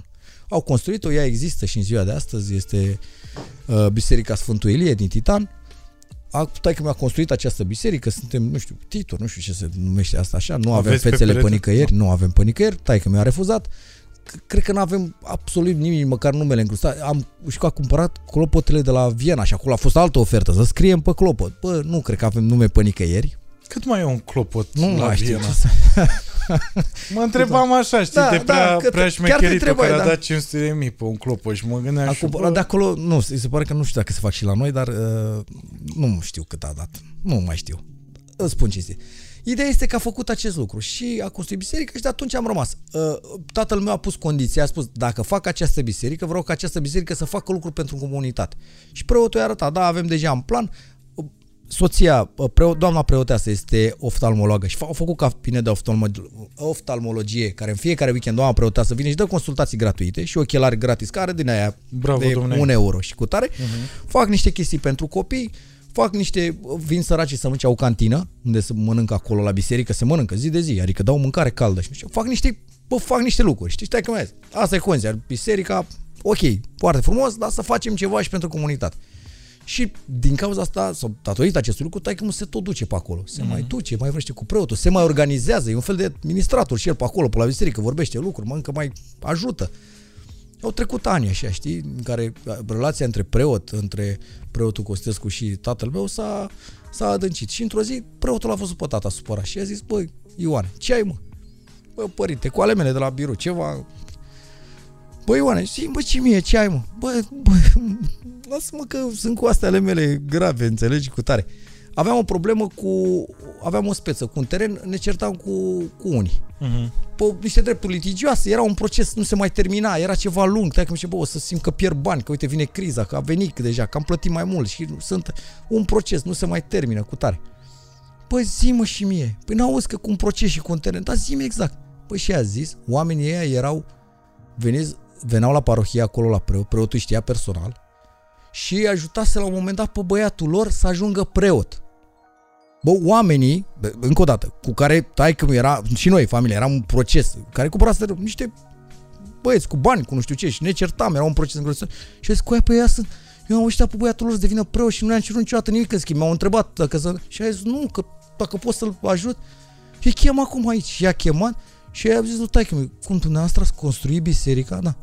Păi și cum? Și dumneavoastră și faceți toate lucrurile astea? Noi renunțăm, domnule, vă dăm asta. Dacă asta nu e minune, eu nu știu ce e. Adică, efectiv, un preot a întrebat pe taică, cred că era singurul lucru pe care îl putea face vreodată, l-a întrebat de zece ori ce ai, taică, băi, să am un proces îngrozitor. Ba, mulți, nu știu ce, cu tare și sunt foarte apăsat. Și preotul a zis, zi-mi și numele oamenilor. Bă, tăi-mi, Doamne, iartă-mă, îi cheamă Costel Popescu și cu Vasilica Popescu. Sunt da, mă, clienții și, mei. E și lumea mică, mă. Adică poate fi și o coincidență pe acolo. Corect? Dacă, dar, într-adevăr, corect, dacă e să o iei din punctul ăla... Bun, înțelegi, ai construit da, o biserică da. Și nu te aștepți ca preotul, adică, că, într-adevăr, dacă eu acum te întreb, băi, s-ar putea să știi și tu pe aia, să zici, da, mă, că au fost într-o seară și au rezervat masa la The Full la mine și știu și eu. Corect. Dar preotul ăla și ăia doi oameni, copilul lor era preot. Aveau un respect extraordinar, adică încât să renunțe la proces, s-au dus și a renunțat. Da, n-a fost doar o chestie adică de n-a fost, bă, o coincidență vă, vă cunoaștem, că știu da, și atâta. Boss, da. Ăia au venit și au zis, ăla, preotul nostru, prietenul nostru, îi făcuse pe, pre, preot pe oamenii și ei au vrut să-i dea la momentul respectiv, dom'le, vă dăm un B M W, vă donăm ceva. Preotul a zis, nu, voi vă spune vreodată dacă am nevoie de ceva. Și uite că i-au zis, dom'le, noi nu, nu ne-am gândit să construim, nu ne-am permis, dar să renunțăm la asta, noi renunțăm, că oricum s-ar putea să pierd sau să câștigăm, decât să aflăm așa, noi acum mergem și renunțăm. Și câștigați din asta. Nu știu, adică, ok, și, at- și acum putem să zicem că sunt coincidențe. Peste coincidențe, peste coincidențe. I agree. Nu știu, nu, nu știu ce să zic. Plus că, uite, mă, nu trebuie să cauți apă cu aia în fața ta. Îți mulțumesc frumos, Codin, că ai venit. Eu mulțumesc. Și pe douăzeci și unu februarie Miami, Miami Beach în cinema. Toată lumea, ne let vedem us, la film. Let us laugh. Normal. Mulțumesc. Mulțumesc. Mulțumesc.